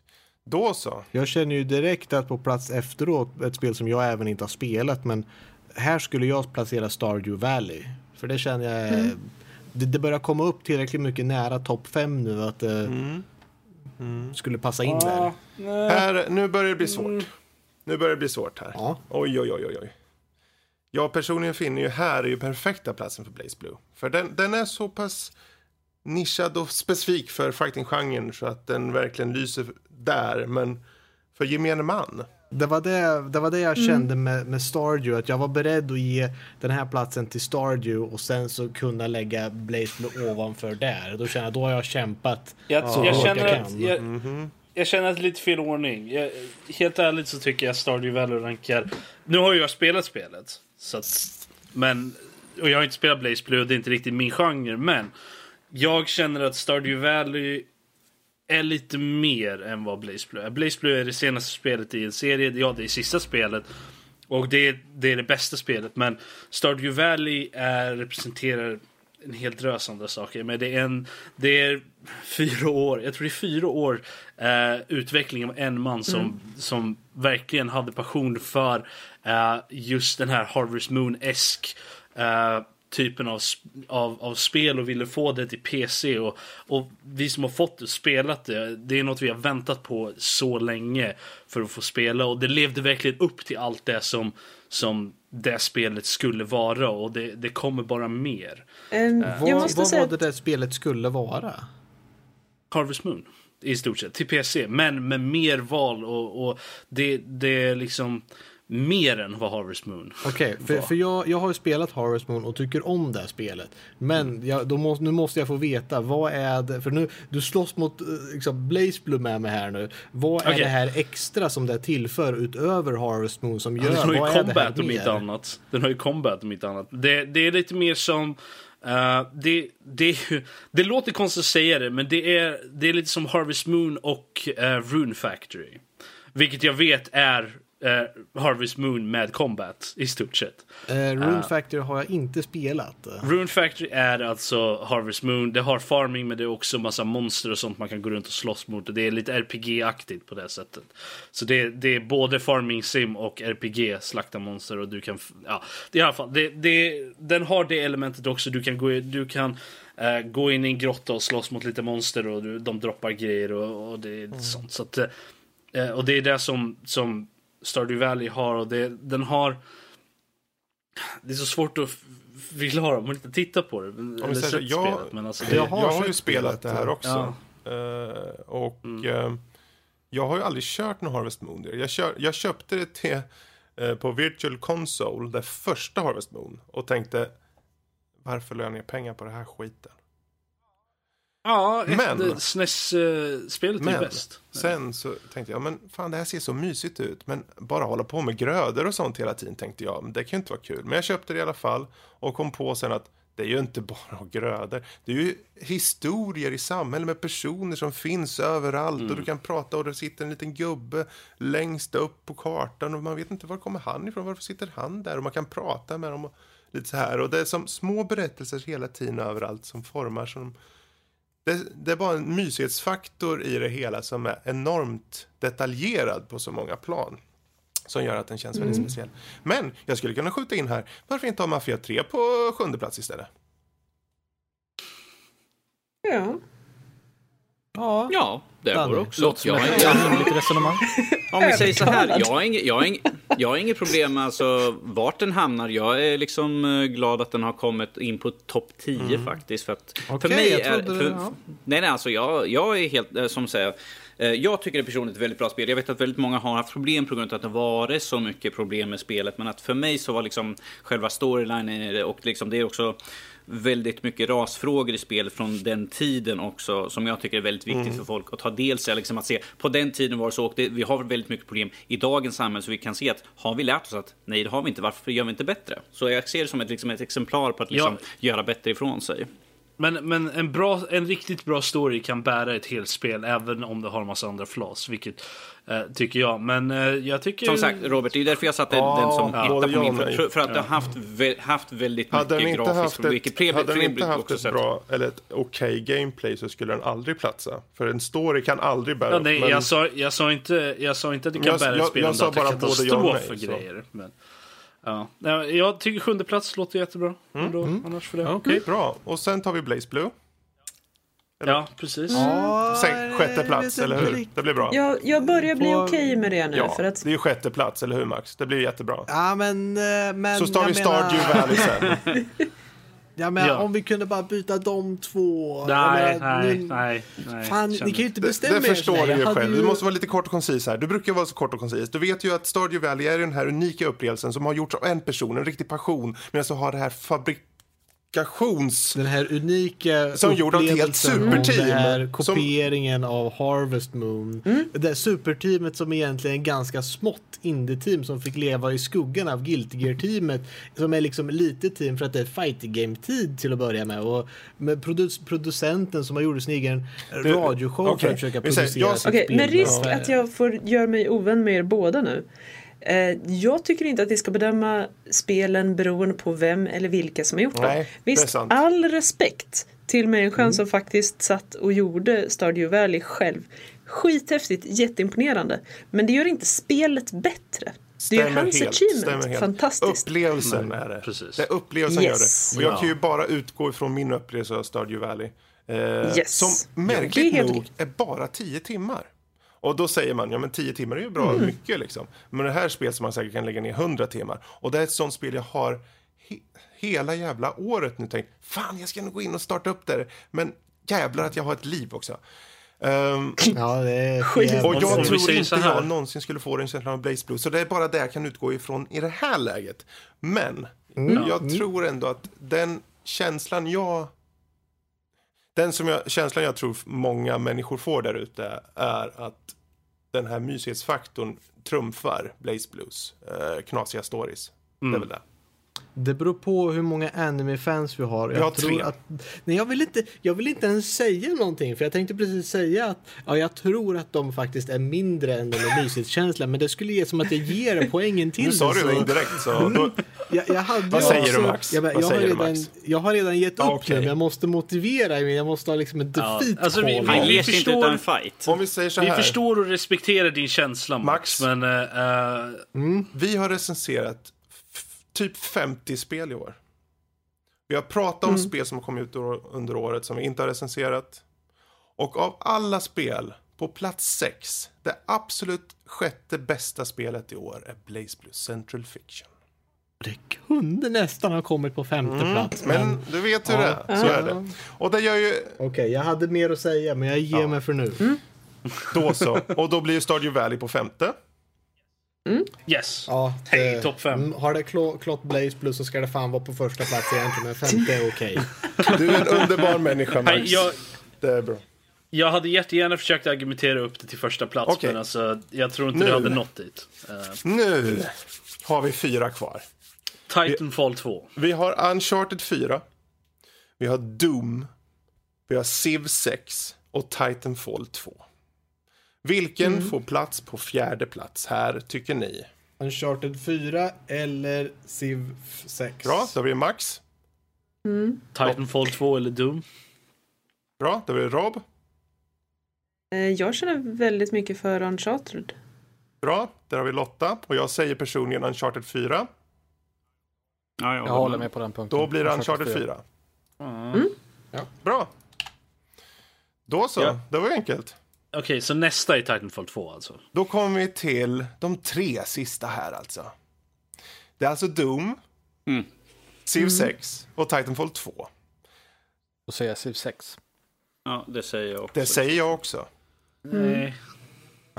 Jag skulle hålla med, det känns konstigt att ha 2 FPS på toppen, men jag ska inte tänka så att liksom genrespecifikt, utan jag är med på Civ 6. Bra. Jag kan ju bara titta på liksom hur mycket jag har spelat. Jag har inte spelat Titanfall 2. Det ser onekligen intressant ut. Det sa jag redan när jag såg trailer för det. Doom har jag spelat kanske 3-4 timmar av. Och det är ett sådär spel som jag måste gå tillbaka. Jag spelar 4 timmar. Jag ska gå tillbaka till någon gång och fortsätta spela. Civ 6 har jag spenderat 9 miljoner timmar. Något åt det hållet. Spelandes i det. Och jag tänker liksom, den enjoyment jag har fått ut av det känner jag att det förtjänar högre upp än de andra 2. Det förtjänar högre upp än topp från 3:e plats spel i år. Av nörden. Om jag gav mig på 6:e plats. Civ 6 har så många kvaliteter. Men det har också en del stora förändringar som jag personligen fann ibland irriterande. AI som var lite så här fnattig. Och lite sånt. Och om jag jämför med Doom som i sin tur den formar om hela arena-shooter, den här klassiska köttiga, slafsiga mosa, allt som rör på sig, och Titanfall 2 som är snabbt, flexibelt, du nästan vad fan, jag kommer inte på ord här. Du nästan flyter. Du flyter genom väggarna och bara skjuter ner folk på håll. Och Civ 6 är på 3:e plats. Vad jag kort, precis vad man hör Civ 6 är.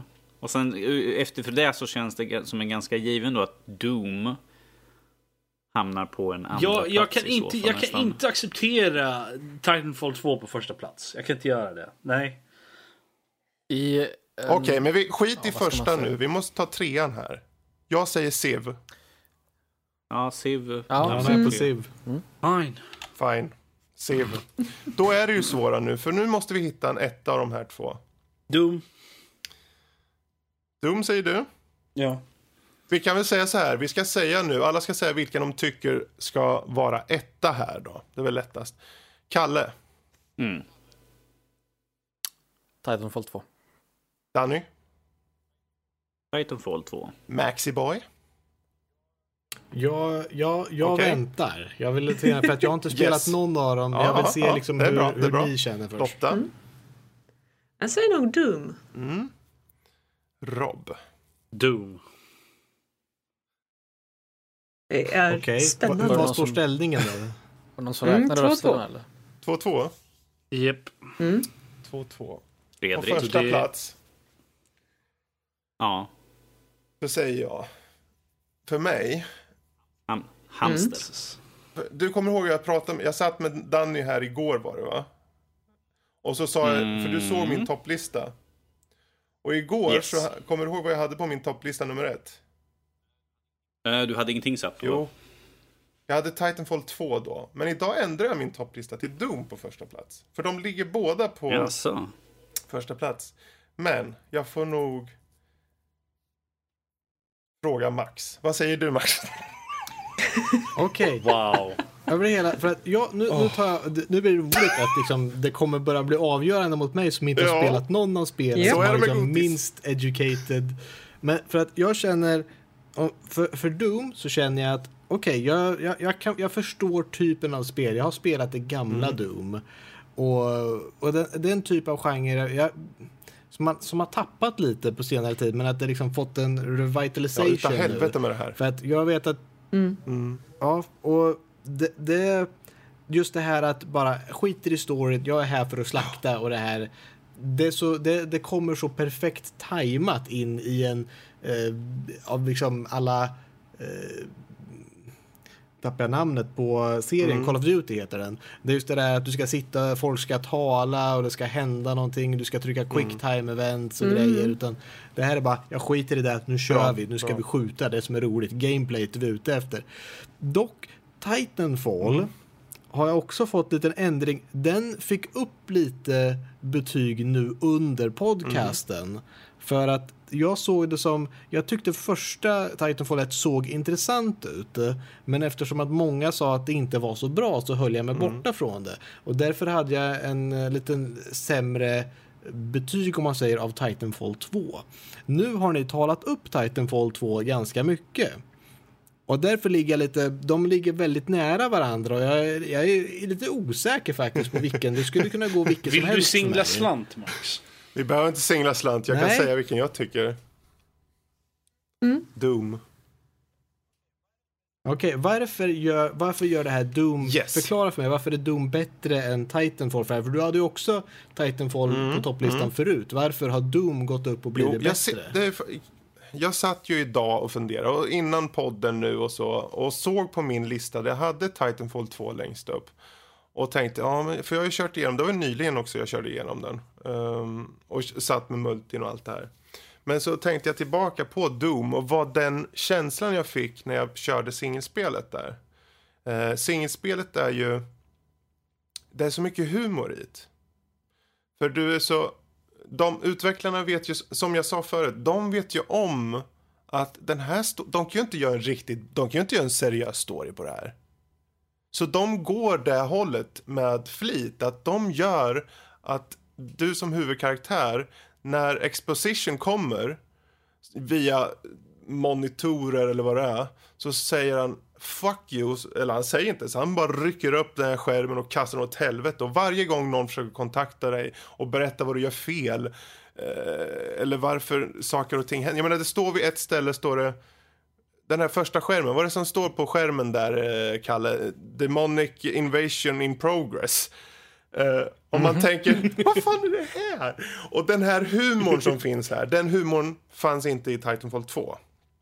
Så där sätter ju väldigt mycket tonen för resten, av spelet. Och den är ju så over the top.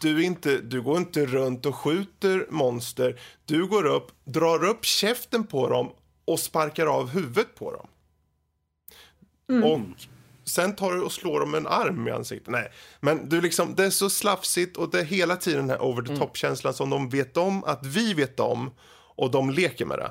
Och även om Titanfall 2 har en kul story och allt det där, så och en jävla NPC sitter och exposition dumpar på det medan du och säger att men du får inte göra så här för då kommer jag gör inte så, och så gör han så. Precis. Det är den. Så, bara, så där fick mig att välja Doom istället som första. Mm. Och jag menar, jag måste säga att jag har ju inte heller spelat något av de här spelen själv. Men och jag är en sucker för en bra story. I mean, det är därför jag spelar RPGs och JRPGs och MMORPGs. Mer eller mindre allt som har med RPGs att göra. Men I mean, bara det här befriande med att tycka no, I don't care, skapa likhög, slafs, blod, kill, now. Det är viktigt. Det är viktigt. Är det någon som känner det är att viktigt, som en helt vanlig torsdag för Lotta? Det är en viktig distinction mellan spel som där man inte bryr sig om storyn för att den antingen är dålig eller inte framförs bra eller långtråkig, whatever, eller att den är så minimal att den kunde lika gärna inte existera. Eller kliché. Eller kliché. Och Doom, där huvudkaraktären bara ignorerar storyn.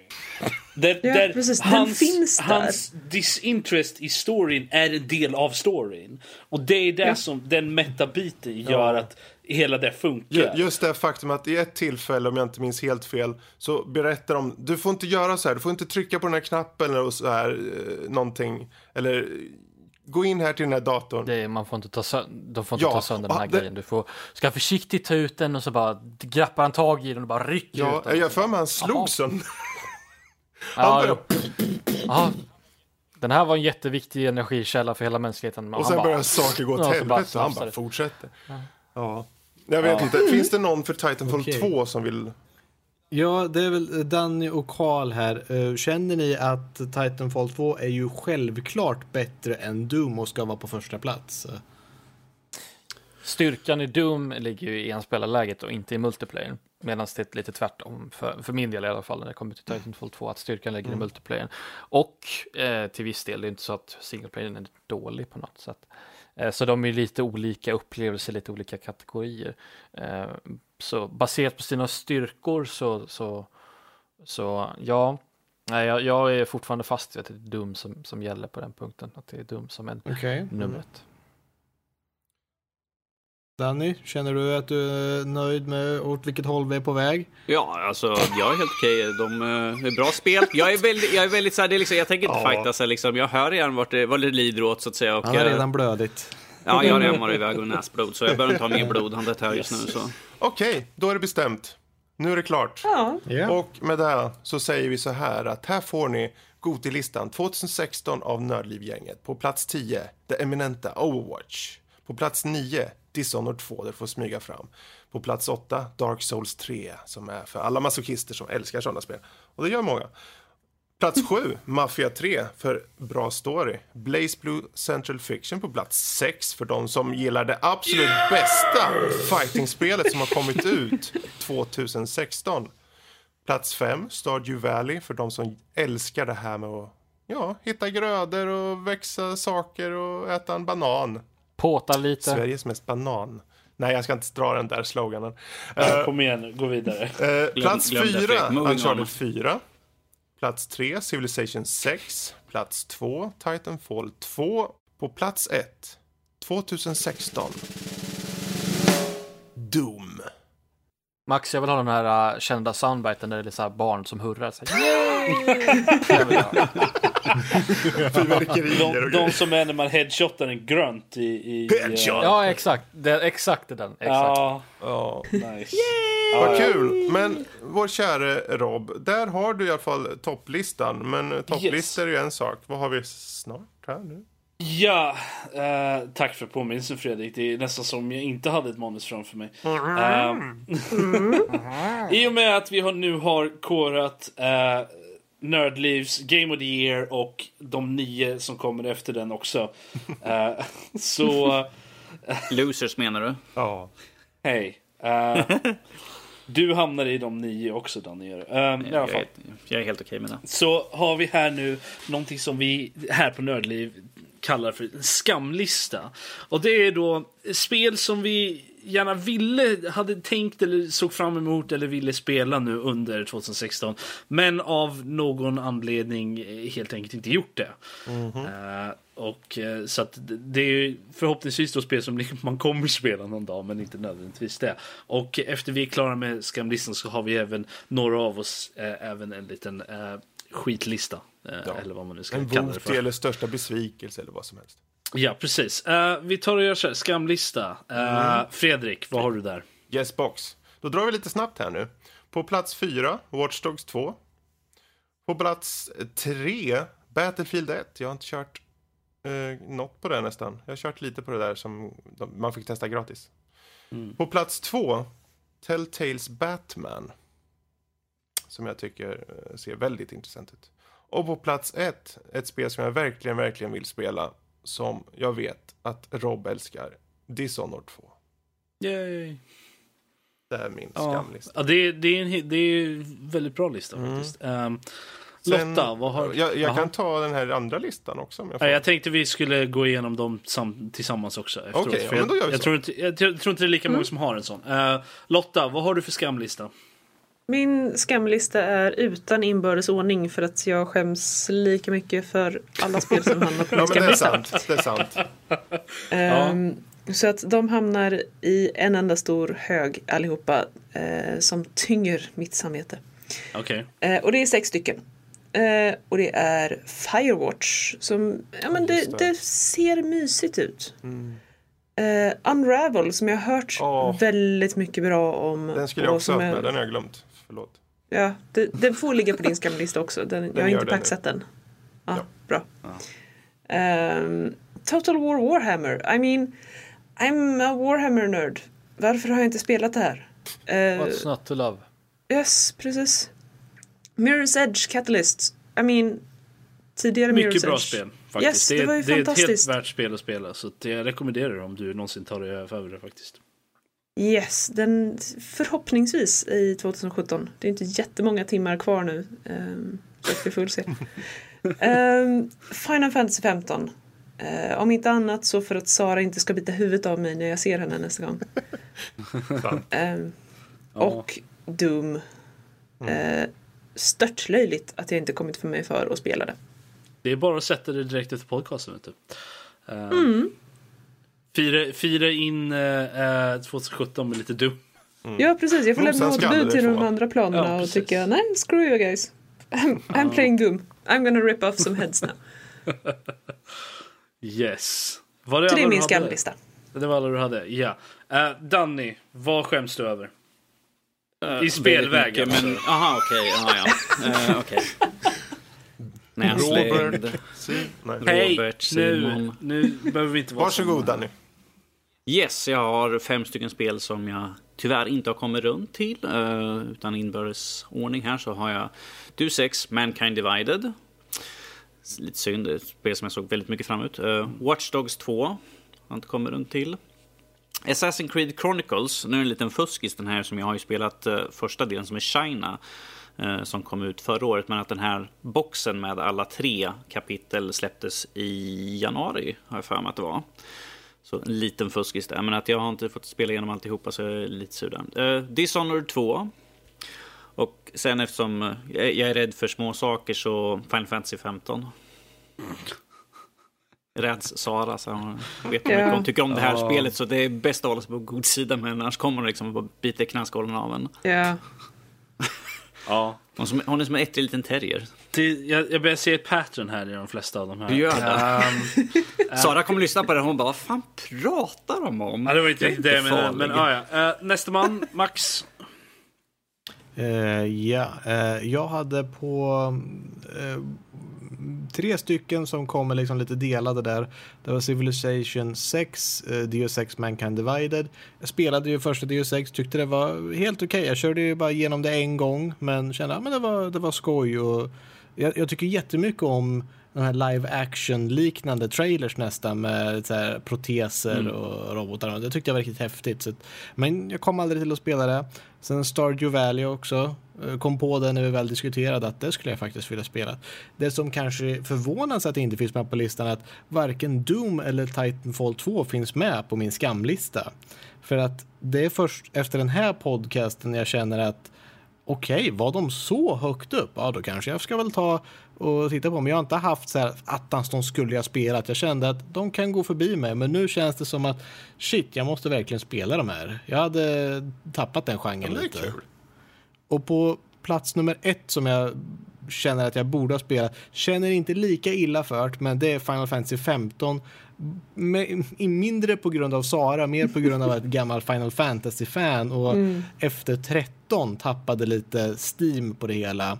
Och kände nu att man har sagt att det här, nu är vi tillbaka till ett riktigt Final Fantasy. Med mycket story, inte liksom linjärt drivet. Så att den har inte varit ute så superlänge då. Det är inte så att det släpptes i typ januari 2016, för då hade det legat och bitit på en ganska länge. Ja. Men det är min skamlista i alla fall. Tyckte du att Lotta inte hade med World of Final Fantasy, för det är ju snutteplöttigt ju. Ja. Ja, det är väldigt snutteplöttigt, men de här andra, det är liksom mer det här att jag borde ha spelat det. World of Final Fantasy, det kommer jag till. Det känns inte riktigt lika. När tid gives. Det är ju Pokémon. Ja. När du betar av de andra så. Men ja. Carl, vad har du? Vad skäms du över i spelverk? Min skamlista, nu kan jag hålla med om dem. Några som har nämnts här längs med vägen innan jag fick säga någonting. Men min skamlista är ganska kort. Och det enda spelet som har följt efter mig. Och så tänkte jag vill spela. Kom igen, någon dag här måste vi ta tag i det. Och det är Dishonored 2 faktiskt. Jag har inte tagit mig an det än, men det kommer så småningom på en Steam-rea nära mig. Jag rekommenderar det starkt, det är faktiskt väldigt bra. Ja, men jag ser fram emot. Var det allt du hade? Okej, jag har 2 spel endast. Det är de enda som jag faktiskt skäms över att jag inte har spelat dem. Och det är Deus Ex Mankind Divided och Watch Dogs 2. Sorry, Watch Dogs 2. Ja, det är de enda spelen som jag känner. För det är de enda spelen som är här som jag faktiskt såg fram emot att få spela. Och så har jag inte kunnat gjort det. På grund av monetära skäl. Till största del. Så att förhoppningsvis... Det är intressant. Det känns som att Final Fantasy 15 möjligtvis skulle ha hamnat mycket högre på våran Game of the Year-lista om... nästan alla av oss hade spelat det som sa att vi skulle spela det eller kände att vi behövde spela det. I efterhand så, alltså det finns ju andra spel som jag ville spela också, men som jag inte riktigt skäms över på samma sätt. Det är då, men Final Fantasy 15 är ju definitivt, för jag har sett trailers av det och det såg väl onekligen väldigt intressant ut, men dels så har jag inte ett PS4 och dels så, ja, så att det ligger väl där. Ja, men jag tror nog att de skulle ha... Det är nog fler spel på den här listan som hade nog hamnat lite högre upp om folk, mer än en person, eller om en person som inte var här var den enda personen som hade spelat dem. Så att, men jag hade nog sett kanske det som 2 högt längre upp om någon mer än jag som hade spelat. Nu ska vi inte tävla om vilka som borde vara högre. Yes. I alla fall. I risk för att inte hålla så har vi några av oss. Jag är inte säker på hur många. Jag tror att jag, Fredrik, Karl möjligtvis bara. Som har en. Har du också, Danny? Ja, bara 1. Ja, som har lite skitlistor här. Alltså spel som inte riktigt nådde upp till antingen hypen eller ens egna förväntningar om vad spelet var. Ursäkta. Jag tror den akademiska termen är faktiskt bajsmacka. Eller? Nej, det är din term. Ja, det får stå för det. Det är en babyface-term, är det. Börja med Karl, jag vill veta vad hans bajsmacka är. Ja, vad är din bajsmacka, Karl? Okej, bara så vi får det bortom oss. Bort från brödet. No Man's Sky, uppenbart. Ja, jo, men... men en riktig besvikelse för min del var ju årets Call of Duty. Så att säga. Det var en riktigt härke att spela igenom och behöva recensera. Och jag tror det mesta är väl egentligen att det ligger i att prestandan på PC är ju helt bedrövlig egentligen. Alltså, det spelar ingen roll hur bra story man har, hur bra grafik man har, hur bra voice acting man har. När det känns då, alltså känns fel att spela, när det känns hackigt, när det känns eländigt att spela. Mm. Det är liksom i grund och botten. Liksom. Förståeligt. Så det var min besvikelse. Hade du bara en alltså? På årets...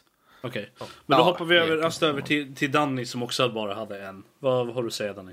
Yes, även fast jag i min recension sa att jag ger en chans, så jag tycker fortfarande man ska ge en chans, men att jag kommer nog inte hoppa in i första taget. Det är Mighty Number 9 för att jag hade väldigt stor hype för spelet, såg väldigt mycket fram emot det, och det var väldigt mycket som det tyvärr inte levde upp till, och det var väldigt inga animationer alls när de pratade med varandra. Det var liksom som de kunde haft en sprite bara vid sidan som i gamla RPG, liksom ett ansikte som poppar upp liksom varsin sida och sånt där. Och sen var det en del saker i själva spelet som gjorde att frustrationen det känns obalanserat och konstigt. Ja, du har ju också, testat lite grann på det där. Så det var väldigt mycket sådär som tyvärr de skulle behöva putsa på. Och det har ju fått väldigt mycket skit det här spelet från hela spelmedier egentligen. Alla sket ju stora klickar på det rakt upp och ner så där, för att det tyvärr inte levde upp. En ordentlig bajsmacka med andra ord. Nej, små spridda skurar sådär. Små spridda skurar och bajs. Yes. Okej, med den fina visuella bilden där. Så vi inte har något mer pressande där. Nej, inte pressande. Om du vill, jag kan ta i. Ja. Nej. Så går vi vidare till Fredrik. Du hade en lista på typ 50-11 spel. Nej, jag har 3 och det är bara de största besvikelserna. Först har vi då Overwatch som jag tyckte var en riktig besvikelse. Sen hade vi No Man's Sky såklart. Yeah. Och sen hade vi ett spel som jag tror inte många trodde än skulle vara bra. Jag tror inte någon någonsin skulle tro det var bra, men jag trodde någonstans men det finns säkert något bra i det. Och det hette Shadow of the Beast. Som kommer ut. Och det är ju en gammal Amiga-klassiker som i sig egentligen, om man tittar tillbaka, inte är så värst bra. Men där satt jag med nostalgin i stjärten, tänkte jag säga, i glasögonen menar jag. Och tänkte, wow. Shadow the Beast tillbaka, och du hade samma soundtrack. Du satt och klämde på den där nistan. Du hade samma soundtrack och du kunde till och med blippa i spelet och köra originalspelet. Jag tänkte, fan det här. Och nu är det en ny snygg grafik och det var så dåliga kontroller och du tryckte en knapp och han hoppade efter 3 sekunder. Och... alltså, historien var helt mongo, ursäkta uttrycket. Den var inte särskilt bra, om vi säger så då. Den var skrutt. Den var rent ut sagt för jävlig. Och det var en riktig besvikelse faktiskt. Ja. Om jag kan säga så här, om ni vill se mer om Fredriks åsikt kan ni hoppa in på en YouTube. Där har vi en titt på Shadow of the Beast som heter Mumsiga munkar. Då, jag tror det är jag och Fredrik som sitter och pratar lite grann om det. Och med klipp ifrån spelet. Ja. Ska ni titta där och se hur det låter då. Vilken bajskorv alltså. Och med jag känner att vi har kommit tema här nu på slutet. Jag känner att vi... lackerande. Usch. Ja, jag gör det inte bättre med att döpa min lista till shitlist. Så låt oss höra. Ja, vi säger så här, jag kan ta Quantum Break är på den här listan, men det är i stort sett bara på grund av att den hade haft så mycket tekniska problem. Precis. Just när det kommer till PC-releasen. Och fortfarande har till denna dag. Jag kan köra Dishonored 2 med runt 40 fps på jag tror det är high. Och skulle jag gå lägre skulle jag säkert ha bättre fps möjligtvis. Och det ser vackert ut det spelet. Quantum Break. Jag för att få spelet att köra någorlunda smooth.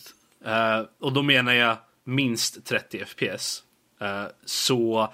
måste jag dra ner det så att spelet ser ut som en potatis i stort sett.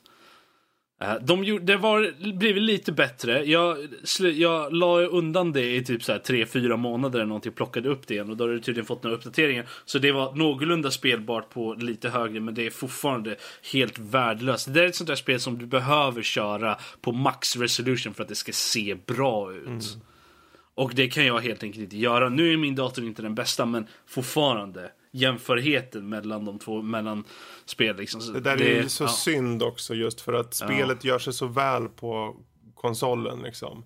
Det jag har spelat av spelet har varit väldigt bra liksom, story, krafterna, allt sånt där tilltalar mig väldigt mycket, vilket det är därför det är så synd att det är därför det hamnar på min shitlist, på grund av att alla de här problemen gör att jag inte kan spela spelet. Det är jätteförståeligt. Det är synd när det tekniska blir så.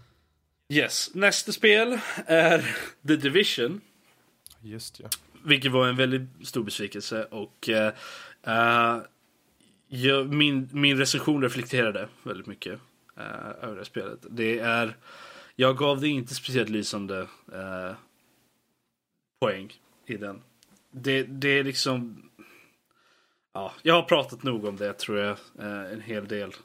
Det var bara en väldigt stor besvikelse. Det var så mycket som kunde ha gjort så mycket bättre i det spelet. Massor med beslut som har gått in i det spelet som kändes...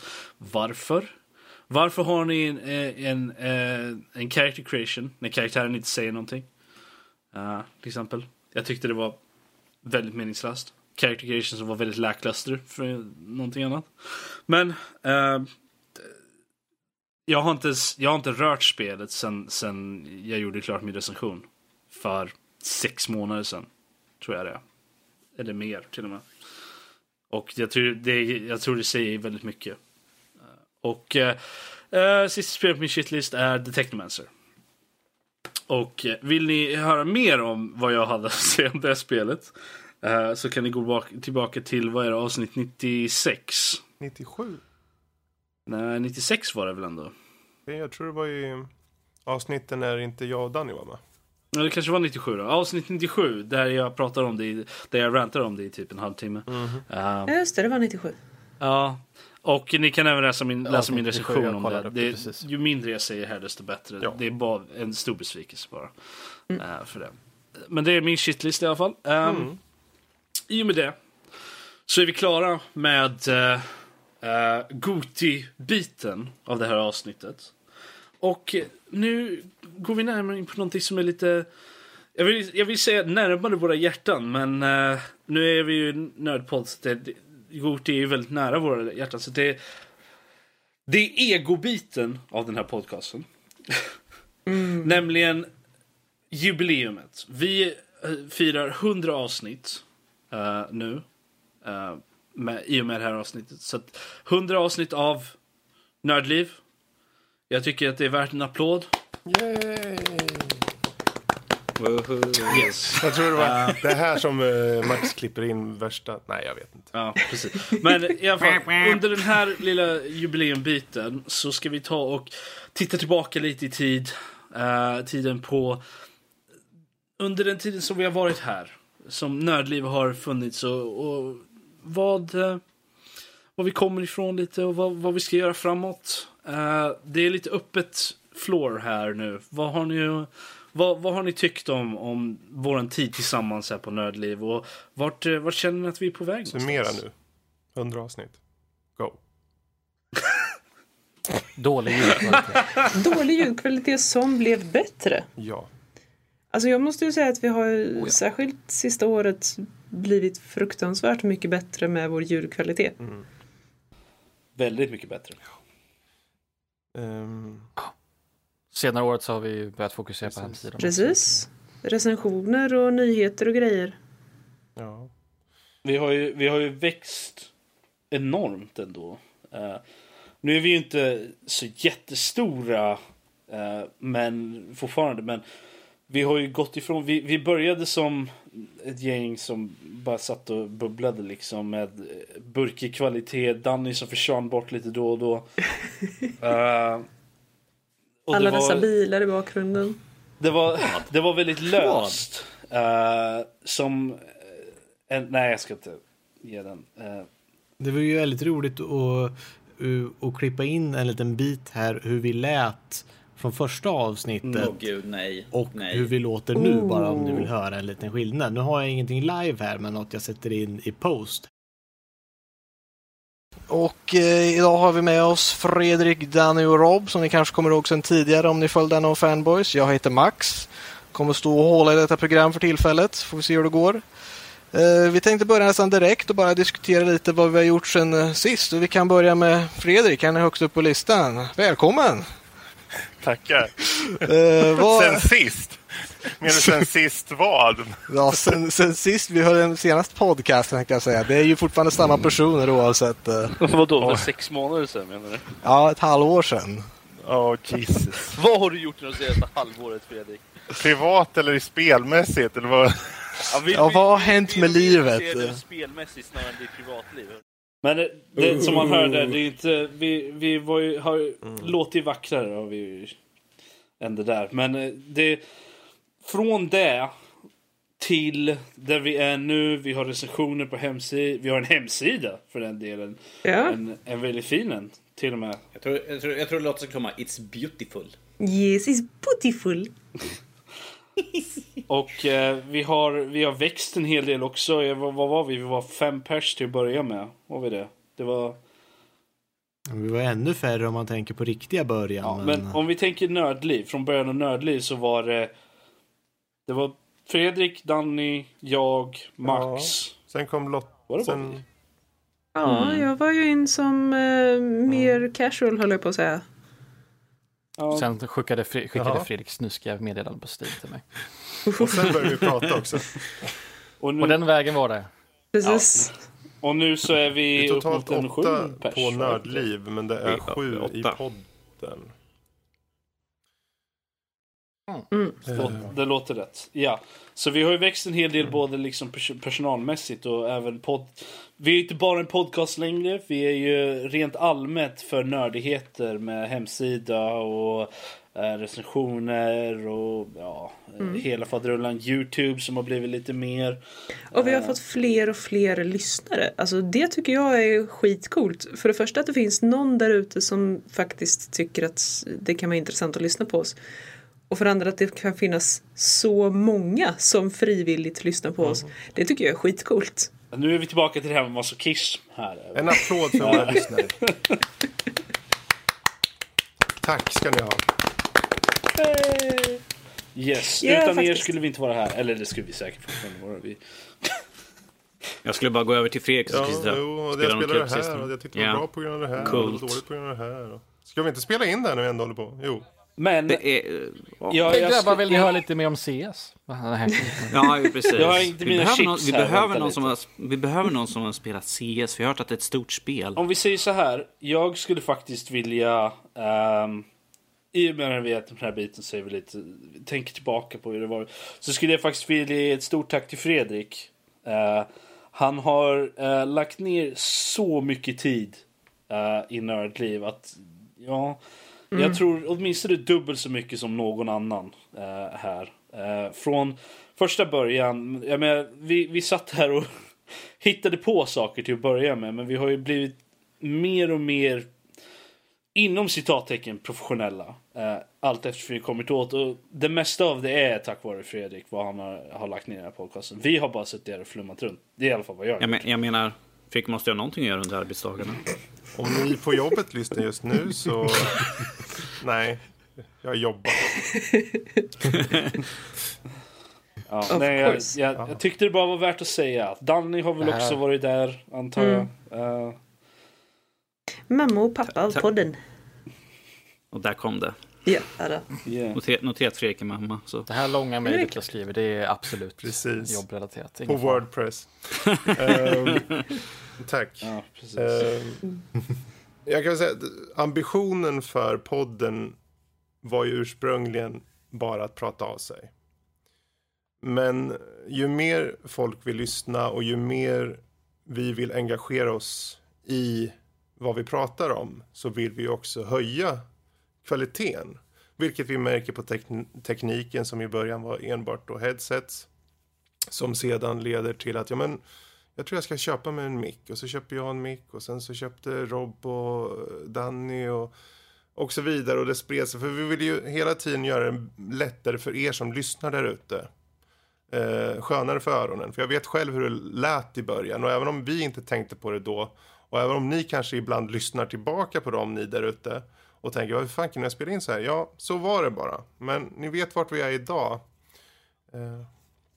Precis. Man måste börja någonstans. Jag tror att det skulle inte ha gått om inte vi hade fått den responsen som vi har fått från alla lyssnarmejl och så. Och sen kan det väl ha gått upp och ner i antal mejl, ibland mycket, ibland ingenting. Och... men det är hela tiden någon form av respons som gör det här möjligt. Och framförallt gör att vi vill utveckla oss, att vi vill bli bättre, att vi vill hitta nya format, att vi vill testa utmaningen, att vi vill testa veckans spel som vi hade i början i podden. Och vi kommer fortsätta försöka att hitta nya saker, och där har ju ni där ute möjlighet att mejla in till oss om ni tycker, men har ni tänkt på att kanske ha ett segment som handlar om vad vet jag, spel som är fighting-inriktade bara. Kanske ska ha en segment om det, till exempel.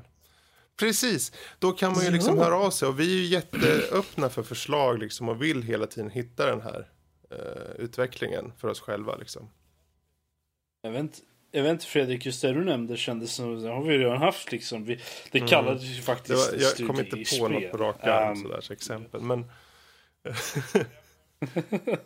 nej, men jag tror de flesta förstår vad du menar i alla fall. Det är, har ni förslag så är det ju bara skicka in. Det är intressant här om vi kollar, om vi slänger tillbaka frågan lite. Er personligen är jag ju nyfiken. För när vi började, om vi kollar på dig Danny till exempel. Vi tog ju an det här, du och jag, Max i princip. Och sen så, för jag kommer ihåg Rob också där.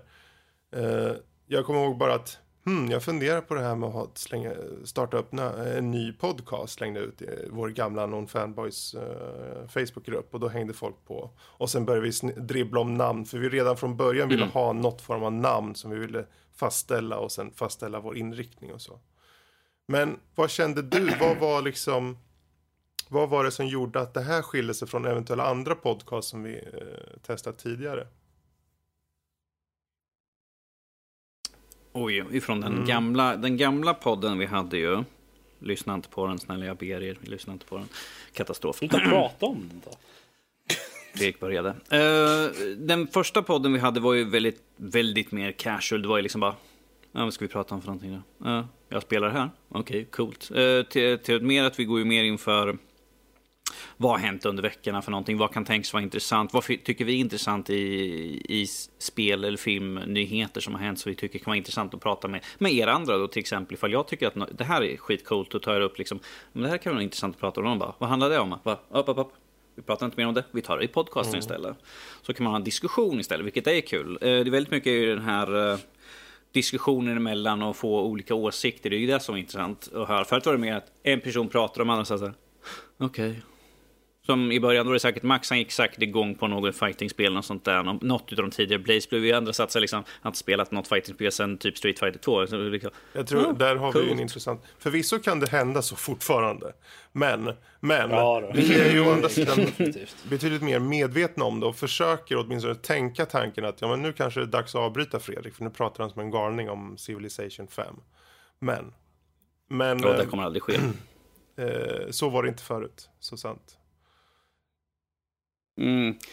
Nej, om vi ser det under det här som föregående podd, att vi har ju som sagt en stadig utveckling på många idéer och hur vi vill framföra i det här mediumet då, på intranät, så här som de säger nu, nu för tiden, de här ungdomarna här.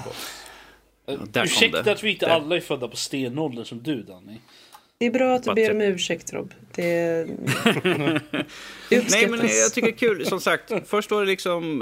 Jag tycker vi har haft en väldigt bra utveckling. Först var det bara jag som gick över till Fredrik och pratade. Och sen var det liksom så här... När man sitter hemma så här... Vi kan ju faktiskt koppla upp och prata. Det behöver inte kliva över sig ifall det var liksom sent på kvällen. Och sånt. Jag satt och pratade och sen var det så här... Kan vi ju spela in det faktiskt? Okay. Känner vi någon som kan prata med? Vi har ju Max. Han tycker om spel. Fredrik och jag, vi träffades egentligen väldigt... sällan, om man säger. Han lärde ju känna genom, vi spelade ju i samma band där ganska länge, över 10 års tid, och du kände ju, ni studerade med min äldre bror då, och ibland efter repningar liksom, bara på den tiden, nu ska vi gå ur replokalen, går till bilarna och åker hem ungefär, eller hur man nu gjorde, och då börjar man bara, ja, men har inte du spelat? Du tycker om spel. Har du spelat Dungeon Keeper 2? Det är väl ett gammalt bra going. Och då kommer man igång och säger, ja, där har du ett bra spel. Jag har inte talat om det spelet med någon på jättelänge. Och sen så, ja, nu ses nästa vecka. Det var ju något som... Precis, det för där föddes ju lite. Vi pratade ju lite redan då om podcast, kommer jag ihåg. För just det här med... För det var, jag tyckte då när vi pratade att det var så intressant att prata om. För det är ju självklart är alltid intressant att prata med någon som tycker det är intressant att prata om spel. För det är kanske inte alla som jag till exempel känner som gör det. Men då var det liksom... Det var så enkelt att diskutera kring liksom spel. Vad är bra? Vad är dåligt? Vad kunde de ha gjort bättre? Och varför är det där bajs och inte det här? Eller vad som helst liksom. Kom in på bajs igen. Men det var i alla fall diskussioner som påbörjades där. Och, ledde till vad det här är idag kanske på sätt och vis. Ja, så gjorde vi misstaget och drog med Robert in i gruppen. Vi tänkte vi behövde någon till som kunde ordbajsa och fan då, det har han gjort under den här tiden. Nu slänger jag ju frågan till dig, Danny. Men om jag frågar Rob, vad tycker du om du ser på vad har vi för några styrkor i vår podcast så att säga? Vad gör oss... Det här är ju lite att blow your horn, det förstår jag och det förstår ni där ute också. Ni får ta det här med en nypa salt. Men vad säger du, Rob? Vad är våra styrkor? Jag kan säga, först och främst så har vi ett väldigt snärtigt namn på podcast. Jag väntade bara på den. Men alltså, helt ärligt, inte bara för att för the record, det var jag som kom på namnet, men vi röstade om det var helt fair, det var inte bara jag som sa det här ska vi heta, utan vi röstade om det var helt okej, alla tyckte det var det bästa namnet. Men det är mitt claim to fame, jag kom på namnet i alla fall, men när man jämför det till exempel Unknown Fanboy så är det ett lite snärtigare namn, det är lite lättare att komma ihåg och liksom, det förklarar vad det är för någonting väldigt bra, så att jag tror det är till vår fördel också. Att det är enkelt. Det är på svenska, vilket säger ju också att det här är ju en svensk podcast. Unknown Fanboys på engelska, det var lite mer det kanske lite svårt på bara en blick se vad det handlar om. Och jag tror att det, som sagt, det ligger till vår fördel. Och det är en styrka som vi har. Och sen att vi har en del udda personligheter i den här podcasten. Men de meshar rätt bra med varandra. Och det har vi ju sett väldigt mycket under i alla fall det senaste halvåret. Där vi har, eller det är inte ens ett halvår utan det är kanske 4 månader som vi har haft den här rotationen då. Där vi har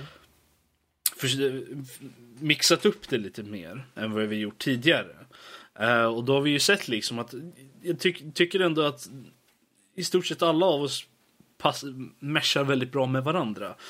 Spelar av varandra på vissa håll och sånt där. Och det finns vissa som kommer upp och gör lite knasigheter eller säger vissa grejer. Men det är alltid roligt. Och jag tror det märks väldigt bra att vi i alla fall har kul när vi sitter och gör det här. Vissa gånger kanske mindre än andra. Vi har ju alla dåliga dagar. Men det känns ändå... som om vi har roligt när vi gör det här. Vad sa du, Danny? Nej, jag sa ingenting. Jo, Danny. Klar? Va? Tack, bra. Tala för hela klassen nu. Han slutar prata. Va? Nej. Somliga meshar bättre än andra, helt enkelt. Ja, precis. Vi är släkt, vi behöver inte mesha. It's true. Era gener har redan gjort det. Wow. Det finns ju säkert en hel drös med andra grejer, så små saker som gör oss väldigt bra. Vi försöker ju alltid mixa upp det när det kommer till. Men vi har ju gått igenom från veckans spel till utmaningen till andra grejer. Liksom veckans diskussion hade vi ju inte ens till att börja med och nu är det ju en ganska integral del av avsnitten tycker jag i alla fall. Sådana saker, man var ju plocka på sig grejer som vi tyckte, det här kan vi testa och sen så kände vi att nej, det kanske inte funkar, eller det var kul men som med utmaningen, vi kanske inte har tid för det helt enkelt väldigt ofta och det faller vid sidan om många gånger, så att det är det att vi försöker hela tiden hålla oss fräscha med det här, medan vi samtidigt försöker behålla det vi kärnan av det vi är. Sen är det ju alltid bra att ha starka personligheter som är drivkrafter inom podcasten eller företaget eller vad man nu ska kalla det. Så att, det är ju, först och främst där man bör se oss som, särskilt ni som lyssnar nu, är att ni ser oss först och främst som den här podcasten Nördliv. Mm. Sen att vi har de här andra delarna, det är ju grädde på moset liksom. Men jag kan säga just det här med angående utvecklingen av podden, så har vi ju sett en specifik sak under det här året som skilt sig sedan tidigare, och det är ju att vi faktiskt har haft gäster. Och vi har haft väldigt bra gäster måste jag säga. De gäster vi har haft, jag har haft Feiton och Figgen och Nerdfilia och Epidyma, Louise, ja, CH och så vidare. Och det har varit väldigt kul och väldigt tacksamt att kunna få gästinhopp. För det är inte som att vi inte vill ha det. Var det upp till mig helt så skulle jag vilja ha det i varje avsnitt. Men det, jag personligen känner att man vill ju alltid på något sätt förbereda lite inför gästinhopp. Och man vill alltid se till att den blir lite extra omhändertagen. Även om det är så att, och det, ni som lyssnar, ni kanske märkte att det kanske är lite så här i de första avsnitten med gästerna. Kanske vi vet inte riktigt hur vi ska fråga dem och vi kanske inte vet hur vi ska ta hand om dem så att säga. Men man lär sig ju mer man gör något. Och jag tycker ändå som när vi hade CH och vi hade Louise till exempel. Det kändes kul. Det var kul för oss. Jag hoppades att de hade jättekul också. I alla fall sa de att det var kul. Så jag får hoppas att de menar det. Men det är i alla fall ett område som jag ser verkligen har utvecklats. För det är ju inte bara det att vi är så introverta att vi bara håller inom oss själva, utan vi vill gärna ta in andra folk utifrån och vi tar gärna in förslag från lyssnare om vilka ni vill att vi ska fråga liksom, och ta in, så det är bara att höra av er. Men vi har ju faktiskt ett par stycken som har blivit ganska permanenta medlemmar i podcasten som var gäster till att börja med. Inte minst lilla babyfacet själv. Det är jag det. Jag menar, Lotta var ju också gäst när hon först dök upp. Även om hon var relativt permanent väldigt fort. Men Sara, hon har ju varit med i någon podcast. Hon är ju, även om hon inte är med i podcasten alltid, så är hon ju en del av Nördliv. Definitivt. Precis. Så, och jag menar, Simon är ju, han är min bror så han räknas inte som gäst, gör han inte. Han är ju vår senaste vad ska man säga, upptagning till tillskott. Podden. Robert, han är inte en gäst, han är ett bihang. Han har ju varit en delaktig del i skapandet av sajten och så vidare, men nu har han ju också påbörjat dippa tårna i podcastingen då. Men jag är nyfiken, Kalle, du som nu har du faktiskt varit med väldigt länge. Och du är ju också du är ju en fast del i Nördliv. Hur kändes det liksom att hur var det för dig då när jag frågade dig? Liksom, vad är det här för någon nisse? Vad tänkte du då liksom? Jag tror jag har berättat den här historien många gånger nu, men det var just det. Jag satt där och kuckelurade som så i början. Jag tror att det var precis i vevan där jag började spela CS på allvar så att säga.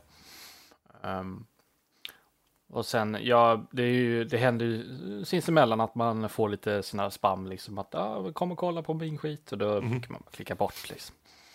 Men den här gången tänkte jag, Nördliv, ja men svensk podcast, jag lyssnar inte på några svenska podcasts, kan väl ge dem en chans, vad fan, vad kan gå fel liksom. Och nu sitter vi här.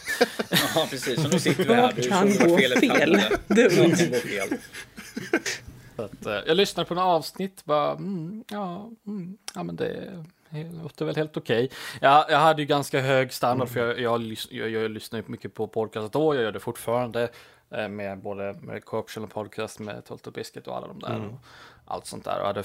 Jag hade många podcastserier som typ Painkiller och Ready som är på 300-400 avsnitt snart, man har följt i flera år liksom. Så jag hade ju ganska hög standard vad gäller ljudkvalitet och sånt där. Så att det var väl lite så här. Så. Men, du tänkte direkt, den där Danny, honom måste jag säga till att hålla käften. Alltså. Ja, han kan lite prata en massa, kan jag inte göra. Bra instinkter. Ja. Nu kommer jag inte ihåg de små detaljerna, men efter jag lyssnade på en avsnitt så pratade jag väl med dig, Fredrik, eller något. Och sen så bjöd ni in mig så fick ni grilla mig lite. Så var jag gäst på något avsnitt och så var jag gäst igen och så var väl gäst igen och till slut så frågade Fredrik om jag ville vara mer permanent medlem. He put a ring on that finger. Ja, ungefär. Det gäller att ta hand om dem som faktiskt visar intresse liksom och framförallt engagemang. För det som vi gjorde då var ju att i början, på sätt och vis nu också, vi vill ju ha in fler medlemmar som vi kan lita på, som vi känner har dels en röst som passar, det vill säga en personlighet som klickar, men framförallt har åsikter som känns personliga. Och just då, nu kanske jag är ute och svamlar, men jag kanske fyllde en liten nisch också. Så är det nog också. I form av FPS-erna och CS och allt sånt där smått och gott. Jag tror det är någonting som kommer ganska naturligt dock när man bjuder in olika. För jag menar, vi överlappar ju alla i vissa områden. Inte alla, men overall så överlappar vi ju en hel del. Men vi har ju ändå våra egna preferenser när det kommer till spel. Så att vi är ju ganska diverse. Jag vet inte, diverse. Mångsidiga. Mångsidiga, så heter det. Orden vill inte komma till mig. Mångsidiga ändå när det kommer till spelen överlag. Även om vi personligen kanske är lite smått inskränkta i vissa områden. Men det är inte en dålig sak. För det gör ju att vi alltid har en väldigt mångsidig då åsikt om vissa saker. Även om vi kanske kommer överens till slut. Som vi såg tidigare i det här avsnittet med Gothic. Precis. Så, det är ju som vi sa, förlåt. Men just som jag frågade förut med styrkor. Det är också, ser jag som en av de absolut största styrkorna. Att vi har framförallt väldigt, på sätt och vis, bred repertoar av tycke och smak. Men att det dels överlappar lite. Men också att vi är lite nischade på vissa specifika områden. Och det gör att vi alltid har den här breda repertoaren av saker som vi kan ta av. Det finns alltid någon som man kan debattera just. Vad tycker du om det här? För det finns alltid någon som tycker någonting om någonting. Så att säga. Lägga till en extra sak där. Jag tror vi har liksom inte riktigt sjunkit in än heller. Att jag faktiskt sitter på med i en podcast. Sitter här och babblar och sen är det någon som, där ute som lyssnar. Jag tror jag aldrig kommer fatta det. Men det var en sak som innan vi lärde känna varandra så fann jag mig själv alltid så här, när jag lyssnade på en podcast så fann jag mig vilja prata, alltså vilja kanske svara på det de sagt liksom så här, men så tycker inte jag, eller det höll jag med om eller något sånt där, eller lägga till någonting som de missade eller sånt där. Så att nu får man den möjligheten. Nu kan man sitta och diskutera och bubbla om det man vill. Och är man inte som Karl och kan vara med i en podcast så kan ni ju alltid mejla in till oss och tala om vad ni tycker om det vi har sagt i podcasten. Det där låter som precis som, alltså där som Karl precis sa, det är precis som Fredrik, när jag frågade när han hade varit med på Mario och jag. Han bara liksom, jag brukar sitta, han sa, jag tror du sa till och med det i podcasten, jag är så van att sitta och lyssna på den och inte tänka på liksom, just det, jag kan ju prata med dig direkt, vi är live med varandra. Det var så kul. Det var så kul. Och liksom också det har man upplevt några gånger nu när man har lyssnat på någon prata, som när jag lyssnade på era avsnitt först och sen så fick man prata med er här över Teamspeak då. Det var också det där lite udda känsla liksom, bara han pratar med mig och inte bara ut i eten så att säga. Och sen har man ju fått uppleva några gånger nu när man har sett när Fate var med till exempel, man fick prata med honom direkt och Figgen och alla de här. Ja, precis. För du kom ju med i avsnitt 19 första gången, som var den 15 mars lades den ut. Assassin's Creed 2015 var veckans spel. Ja, precis. Assassin's Creed 3. Det var snart. I mars är det 3 år. Jag och Rob var lite oense kring hur tillvida Assassin's Creed 3s story var undermålig eller ej. Just ja. Jag pratade om Arma om jag minns rätt. Det kanske du gjorde. Kanske var ett senare avsnitt. Men, Jo, du pratade om Arma. Gjorde du. Det var ett matigt avsnitt. Vart går vi härnäst? Det finns kvar också. Får jag säga något roligt? Ja, det är klart. Förlåt. Det är jag som är Max. Ni hör inte mycket av mig. Men jag finns här i bakgrunden ibland. Hej. Hej Max. Ja. Vad har du på dig? Nej. Förlåt. Fel typ av podcast. Vad har du i dig? Okej, vad har du för ost i kylskåpet? Det är långt, Max fixar det här i posten. Han sätter på sig.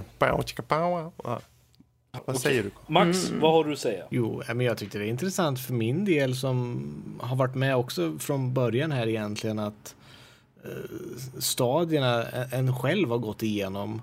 Från det här att ja, men jag känner jag behöver ta en paus från podden.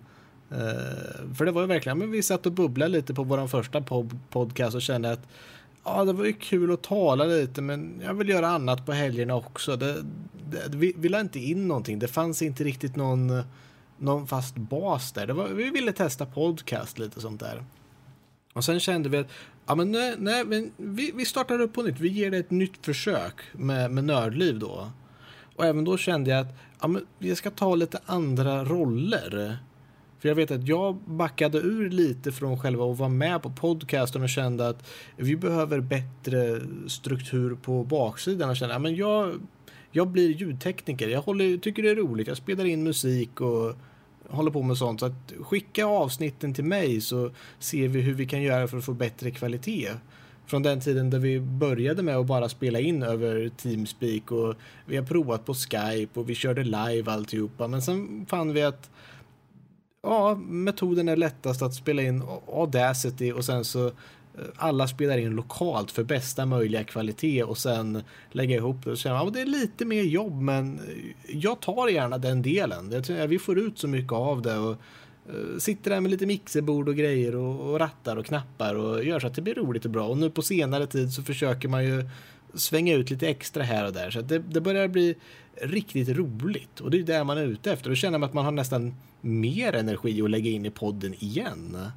Och då växer det ju exponentiellt. Jag vet inte hur långt man kan gå men och så. Och då ja, det har blivit så mycket roller som faktiskt man kan fylla ut nu. Det är inte bara sitta och tala utan det är en hel del grejer med hemsidor, med YouTube-klipp, med administration och liksom, PR-utskick och det ska vara Twitter-konton hit och dit och alltihop. Så att nu känner man att det har byggts på så mycket, att det har växit så mycket att man har varit med och förvaltat det och känner att vad roligt att det här, man är delaktig, jag har lagt in i det här och det har växt. Och man kan liksom se att ja, men jag var med och skapade det här och känner att nu ska jag ge ännu mer och göra det ännu bättre. Ja. Det är lite vad jag känner. Det var bra. Jag hade faktiskt, det är väldigt bra Max faktiskt. Jag hade faktiskt en fråga jag tänkte ställa innan vi går till, för du vet att du påbörjade någonting Fredrik. Ja men det är lugnt, vi skulle egentligen kunna runda av här innan vi pratar. Ja, nej, jag skulle vilja ställa en fråga bara till oss allihopa. Hur känner ni att ni själva har utvecklats ändå under podcast? Det behöver inte vara så här jätteingående som person jag har gått liksom. Utan jag tänker mer, jag kan ju börja sätta lite stil för det hela. Jag känner, när jag först var med i Unknown Fanboy så var jag ju extremt nervös. Och ruschade igenom allting och det skakade i rösten. Det går säkert att höra när man lyssnar tillbaka. Och det var ju någonting som ändå höll sig vid den där vägen upp in i Nördliv. Att även i början där så var det väldigt... jag kände mig väldigt nervös och var det liksom... Att försöka prata och sånt där var inte så det jättebekvämt. Även, jag älskar ljudet av min egen röst som alla vet. Men att sitta med den pressen som man har i podcasten, även om det kanske är en påhittad press från mitt eget håll, så känns den ändå i podcasten. Och det tog en bra stund innan jag kom över det. Nu så känner jag mig väldigt bekväm med det hela och kan sitta och prata här i evigheter. Och även sitta och hålla i podcasten som jag gör nu, vilket jag inte skulle kunna gjort för 2 år sedan när vi började. Nej, absolut inte. För jag vet att jag var tillfrågad någon gång där i början också, och har blivit några gånger sedan dess också. Men det är först nu som jag verkligen känner att jag kan göra det här. Jag kan det här. Och jag har ju kommit ut på så många andra sätt också. Really? Tänk del 100. Wow. Nej men alltså på det sättet till exempel att jag recenserar spel och hand om YouTube-biten och sånt och sådana saker. Så det, jag känner att jag har växt på det sättet. Hur känner ni att ni har växt uppåt, framåt sen ni började i podcasten? vi tar Lotta först, antar jag. Ja, alltså jag känner nog att jag har väl inte vuxit jättemycket personligen, alltså i min, ska man säga, podcasting-jag. Min podcasting-roll. Det var fruktansvärt läskigt första gången när jag skulle vara värd. Det var scary as frell. Av någon anledning. Jag är skitlogisk. Men annars så tror jag att den största utvecklingen jag har gjort är att jag har tagit mig från utanför bastun till in i badrummet. Om ni förstår den referensen så har ni lyssnat länge på podcasten. Yes. Det är avsnitt 50 typ eller något, jag vet inte. Ja, någonstans där. Wow. Ja. När vi fortfarande hade kamera på. Just det, det är också en utveckling som jag har gjort nu. Att vi inte längre finns på bild. Vilket det både positivt nu. Du missar absolut ingenting. Ja. Jag saknade det. Nej, jag saknade inte den här halloweenen. Det gjorde jag faktiskt inte. Men det var väldigt kul förra året när vi gjorde det. Det är ju en effektivisering av podden som det handlar om. Ja, mer än precis. Att vi inte vill det är liksom, det är inte där, utan det är ju mest kan vi spela in så här lokalt och inte ha pressen på att se oss själva, så, och framförallt de här lokala spåren då, som sagt, så tror jag vi gör en bättre podd. Och, ja men det jag är ganska simpel i mitt podcastande. Jag är glad så länge jag är med. Typ. I'm happy for the ride. Nu är du fast. Ja, skrutt. Du sa hej. Det är kört. Yes. Precis. Och Danny, hur känner du att du utvecklats sen vi började? Inte ett skit. Eller, jag är fortfarande gamla gubbe Danny. Som jag var då, med exakt samma åsikter. Jag säger vad jag tycker och sen får folk vara sura på mig. Vilket vi har märkt också. Vi pratar inte om det, men jag har fått några mejl som var lite arga på mig. Och då inte pratar jag tänka på Melodifestivalen, men jag vet inte var det kommer ifrån. Och så här, det var push. Det var ju liksom på skämt. Vem kollar på det? Och sen folk bara, hur kan du liksom, du är en skam ut ur landet. Liksom. Man bara, okay. Och efter det så lever Danny för de där hatmejlen. Han sitter och ber om dem. Ja. Om vi säger så här, Robert. Om folk skriver in och säger saker liksom att du säger de här sakerna, då kan jag ta det som en del av utvecklingen och se liksom, vad är för någonting jag är fel. Ifall folk skriver in och är sura på mig över någonting, så kan man ju ta det till sig. Liksom. Man bara tänker över så att jag kan ju försöka vara lite snällare mot det här spelet. Jag kommer inte vara där. Så det du säger att vi borde alltså byta namn till Töntlivet. Alltså. Det är det för Töntliv. Wow. Okej. Det är min vid sidan av podcast med Fredrik. Eftersom Danny inte har utvecklats ett skit för att han är satt... Han är en gammal get som sitter i sina vägar. Jag vet inte, det är så svårt att se sig själv vad man utvecklas. Det är ju inte så mycket, kanske i podcast har inte utvecklats så himla mycket, så det är väl mer vid sidan av så där. Man har ju tagit på sig andra ansvar lite grann. För jag har ju försökt, som Fredrik är ju våran chefsredaktören, eller vad fan är det för något vilken titel du än går under nu för någonting. Chef helt enkelt sådär. Fredrik är vårt överhuvud när det gäller allt sånt där, och jag har under årets gång, för att Fredrik har ju familj, Fredrik har heltidsjobb och sånt, så har jag fått gått in och tagit lite andra bitar därifrån. Det är väl typ den biten som utvecklas mer på för min egna del. Att jag får tagit lite mer ansvar och gnälla på de andra när de inte är i tid med sina recensioner. Det är ju sajtrelaterat mer. Ja, men det är ju fortfarande under loppet av podcasten. Det är det jag menar liksom. Vad som fortfarande är relaterat på något sätt. Och det är det jag tänker var i tanken lite mer. Så här, vad man har tagit på sig för ansvar och hur man själv känner att man har växt under de här 100 avsnitten som vi har gått nu. Och det är ju under en 2-årsperiod. Så att... Men som sagt, podcast, jag har ju inget problem att sitta, både jag och Fredrik gick i estet, så att vara på en scen eller sitta framför mikrofon och prata till en, nu eftersom inte vi kan se, så får det bara en fantasi att liksom, det är massvis med folk där ute som lyssnar, men man får liksom ta det förbi sig, låtsas att det är som en scen och liksom bara föreställa sig att alla är under sina underkläder liksom. Nej, det tänker vi inte göra, för det gör man inte. Fy, Robert. Nej, så den biten, det som jag tycker utvecklas, jag tycker det är kul att vara värd så där, för att bara slänga in lite dumma såna här citat i början av. Det är nog inte roligt. Och sen flubba upp på slutet ganska mycket. Men det är liksom, oh shit, här kom ihåg allting jag ska plugga här nu. Så liksom så här, ja, nu läser vi på listan. Ja.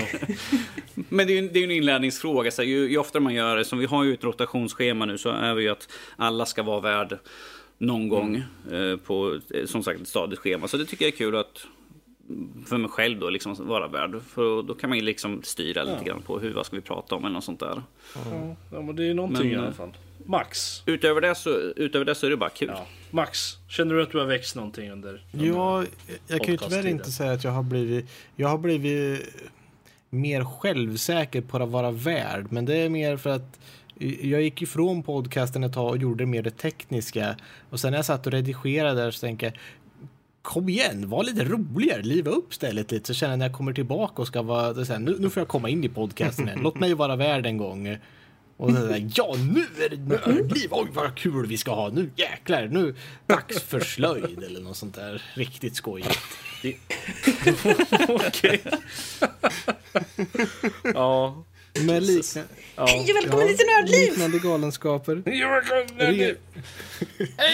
till Nördliv! För den tekniska sidan, så jag har ju gått mycket på senare tid nu, från att faktiskt ha varit musiker i början och spelat musik, som sagt, bland annat med Fredrik då i 10 år i ett band, och stå på scen och tala inför folk har aldrig varit några problem, om man säger så. Jag har tyckt det varit roligt att försöka sätta upp en show, och där fortsätter jag lite nu med ett anpassat sätt liksom till podcast. Tycker det är roligt att få ut lite. Tycker du det är roligt att underhålla folk?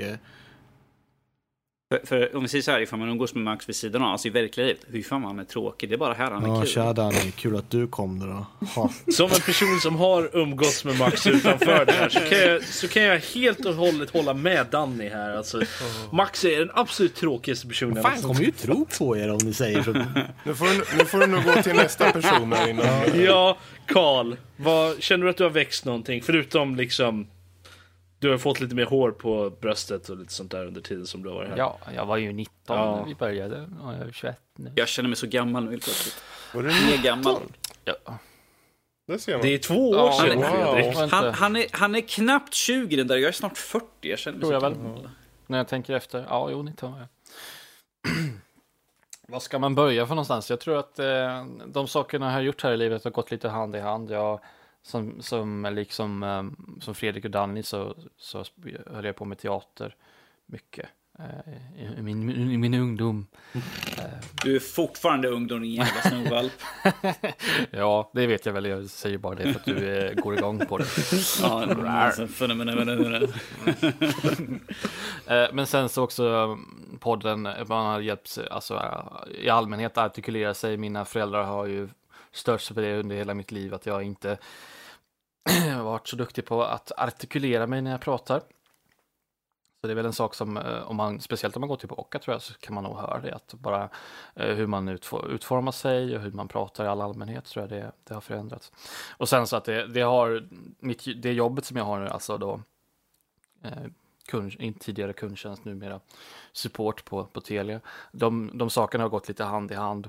Dels för att när jag var på arbetsintervju för det jobbet så var en av frågorna så här upprörd att berätta lite om dig själv, så stod den som fråga om du var med på en podcast, eller om du hade en podcast, vad skulle den handla om då? Kan du skriva jag är den med igen? Exakt, låt mig berätta. Okej. Ja. Och alla var lika förvånade varje gång. Och så alla har berättat om det så här, jag har bytt team nu på jobbet så här, jag sa det lite kort en gång bara, på fritiden så har jag en podcast, och alla bara va? Kan man ha en sån? Va? Så helt chockade, helt så här oväntat, man bara det är inte så jävla. Hur funkar det? Ja. Vi sitter och spelar in, oftast på lördagar. Sänder ni live då? Nej, vi gjorde det innan. Men nu för tiden så... Ja, och så vidare, så vidare. Det. Och sen så... Till en början, när jag började jobbet då, så märkte jag att det var många som tyckte det var obehagligt att höra sin egen röst. Men det hade jag redan gjort i och med den här podden. Nu hade jag hört mig själv och babbla hur länge som helst. Så det har redan överkommit det steget. Och sen så bara allmänt liksom prata. Och jag har ju fått höra det nu av mitt nya team, att de tycker att jag är väldigt duktig vad gäller dialog och alla sånt där smått och gott. Så det är positivt. Så att det är på så sätt så har man ju definitivt det är sånt man snappar upp när man är i en podcast.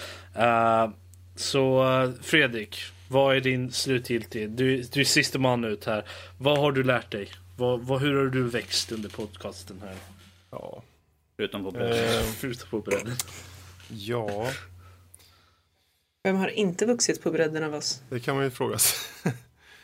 Ja, det är ju så mycket med, precis som ni har sagt, det är ju inte bara podcasten under de här senaste 100 avsnitten, utan det är ju allt annat också som har utvecklats. Så jag personligen känner ju att den passionen jag har för det här har ju i sig utvecklats. Jag vill utöka saker, jag vill, kan man säga, förädla saker, men jag vill liksom filtrera ut det som jag känner kanske inte funkar till det som vi faktiskt funkar. Vad exakt är det som folk tycker är roligt, och så vidare. Och det tycker jag har funkat ganska bra. Vi har fått bra respons och det tycker jag har utvecklat oss och mig då i förlängningen. Så det är väl det som är rekord. Jag hade något jag skulle säga förut, men så kom jag av mig för jag lyssnade på Max. Och han har något med oss att göra. Du skulle säga någonting om framtiden, skulle du göra. Nej, men det var efter det. För jag kom på något annat igen efter jag vet det. Inte. Max har den inverkan på folk. Man Fredrik, vad som har hänt med är att du har blivit mer glömsk. Det har jag alltid varit. Så, vad pratar vi om? Så länge du kan minnas. Jag tror att såvida inte någon har någonting annat. Och vad bra, det är ingen som har det. Så tar vi och avslutar våran egotripp. Jag trodde vi gjorde det här varenda jävla vecka. Det är en egotripp. Det hela podcasten är ju så självklart en egotripp. Men alltså... jag har spelat ett spel, nu vill jag säga min åsikt. Ja, fast nu har vi faktiskt pratat om oss själva. Så att nu är det är ännu mer av en egotripp. Så det är det. Men i och med det så tar vi och avslutar jubileumsbiten här. Och sista biten här är det att vi har ju haft en tävling under december månad. Och det här är då den biten. Tack Rob. Ja, vi har ju fått in ett antal mejl från lyssnare och läsare. Och de har mycket riktigt svarat på frågan: vad är det som gör Nördliv bra? Och vi har korat ett antal vinnare nu. Och kommer personligen kontakta dem via mejl. Så håll utkik i era mejlkorgar helt enkelt. Och ta en titt i skräpmejlen ifall att. Vinnarna kommer få Plantronics 500E headset bland annat. Och slutligen, jag får tacka på Nördlivs vägnar alla er som hört av er. Jättestort tack från oss. Så, över till dig Rob. Och efter det så ska vi här ta och avsluta detta 100:e avsnitt. Vårt Game of the Year-avsnitt där allting sånt har hänt. Och jag tar och skickar över till Fredrik för ett litet fint tacka för oss och lite sånt. Ja, alltså det är ju sista dagen på året. Och 2016 har varit en, som vi pratar om nu, vad gäller utveckling. Vi har verkligen utvecklats. Och det skulle vi inte ha kunnat göra om vi inte hade haft möjligheten att få till exempel till oss recensionsexemplar på både spel och tillverkarsidan. Alltså prylar helt enkelt som vi kunnat recensera på sajten och tagit upp i podcasten och så spel då såklart.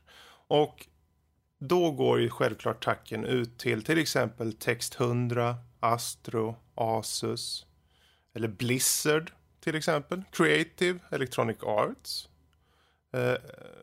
Microsoft, Nordic Game Supply, Plantronics, P Nordic, Sony och så SteelSeries, för att nämna några.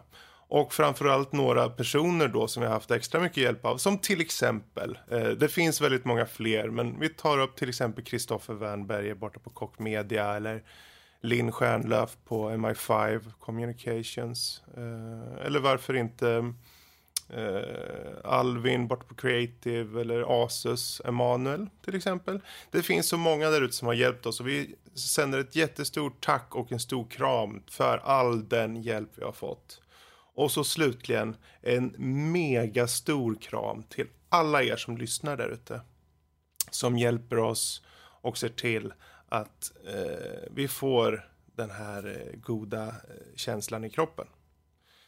Men med det sagt så får vi avsluta. Är det så att ni har någonting så kontakta precis som vanligt på info@nordlivpodcast.se eller varför inte vår Twitter @nordlivpodcast.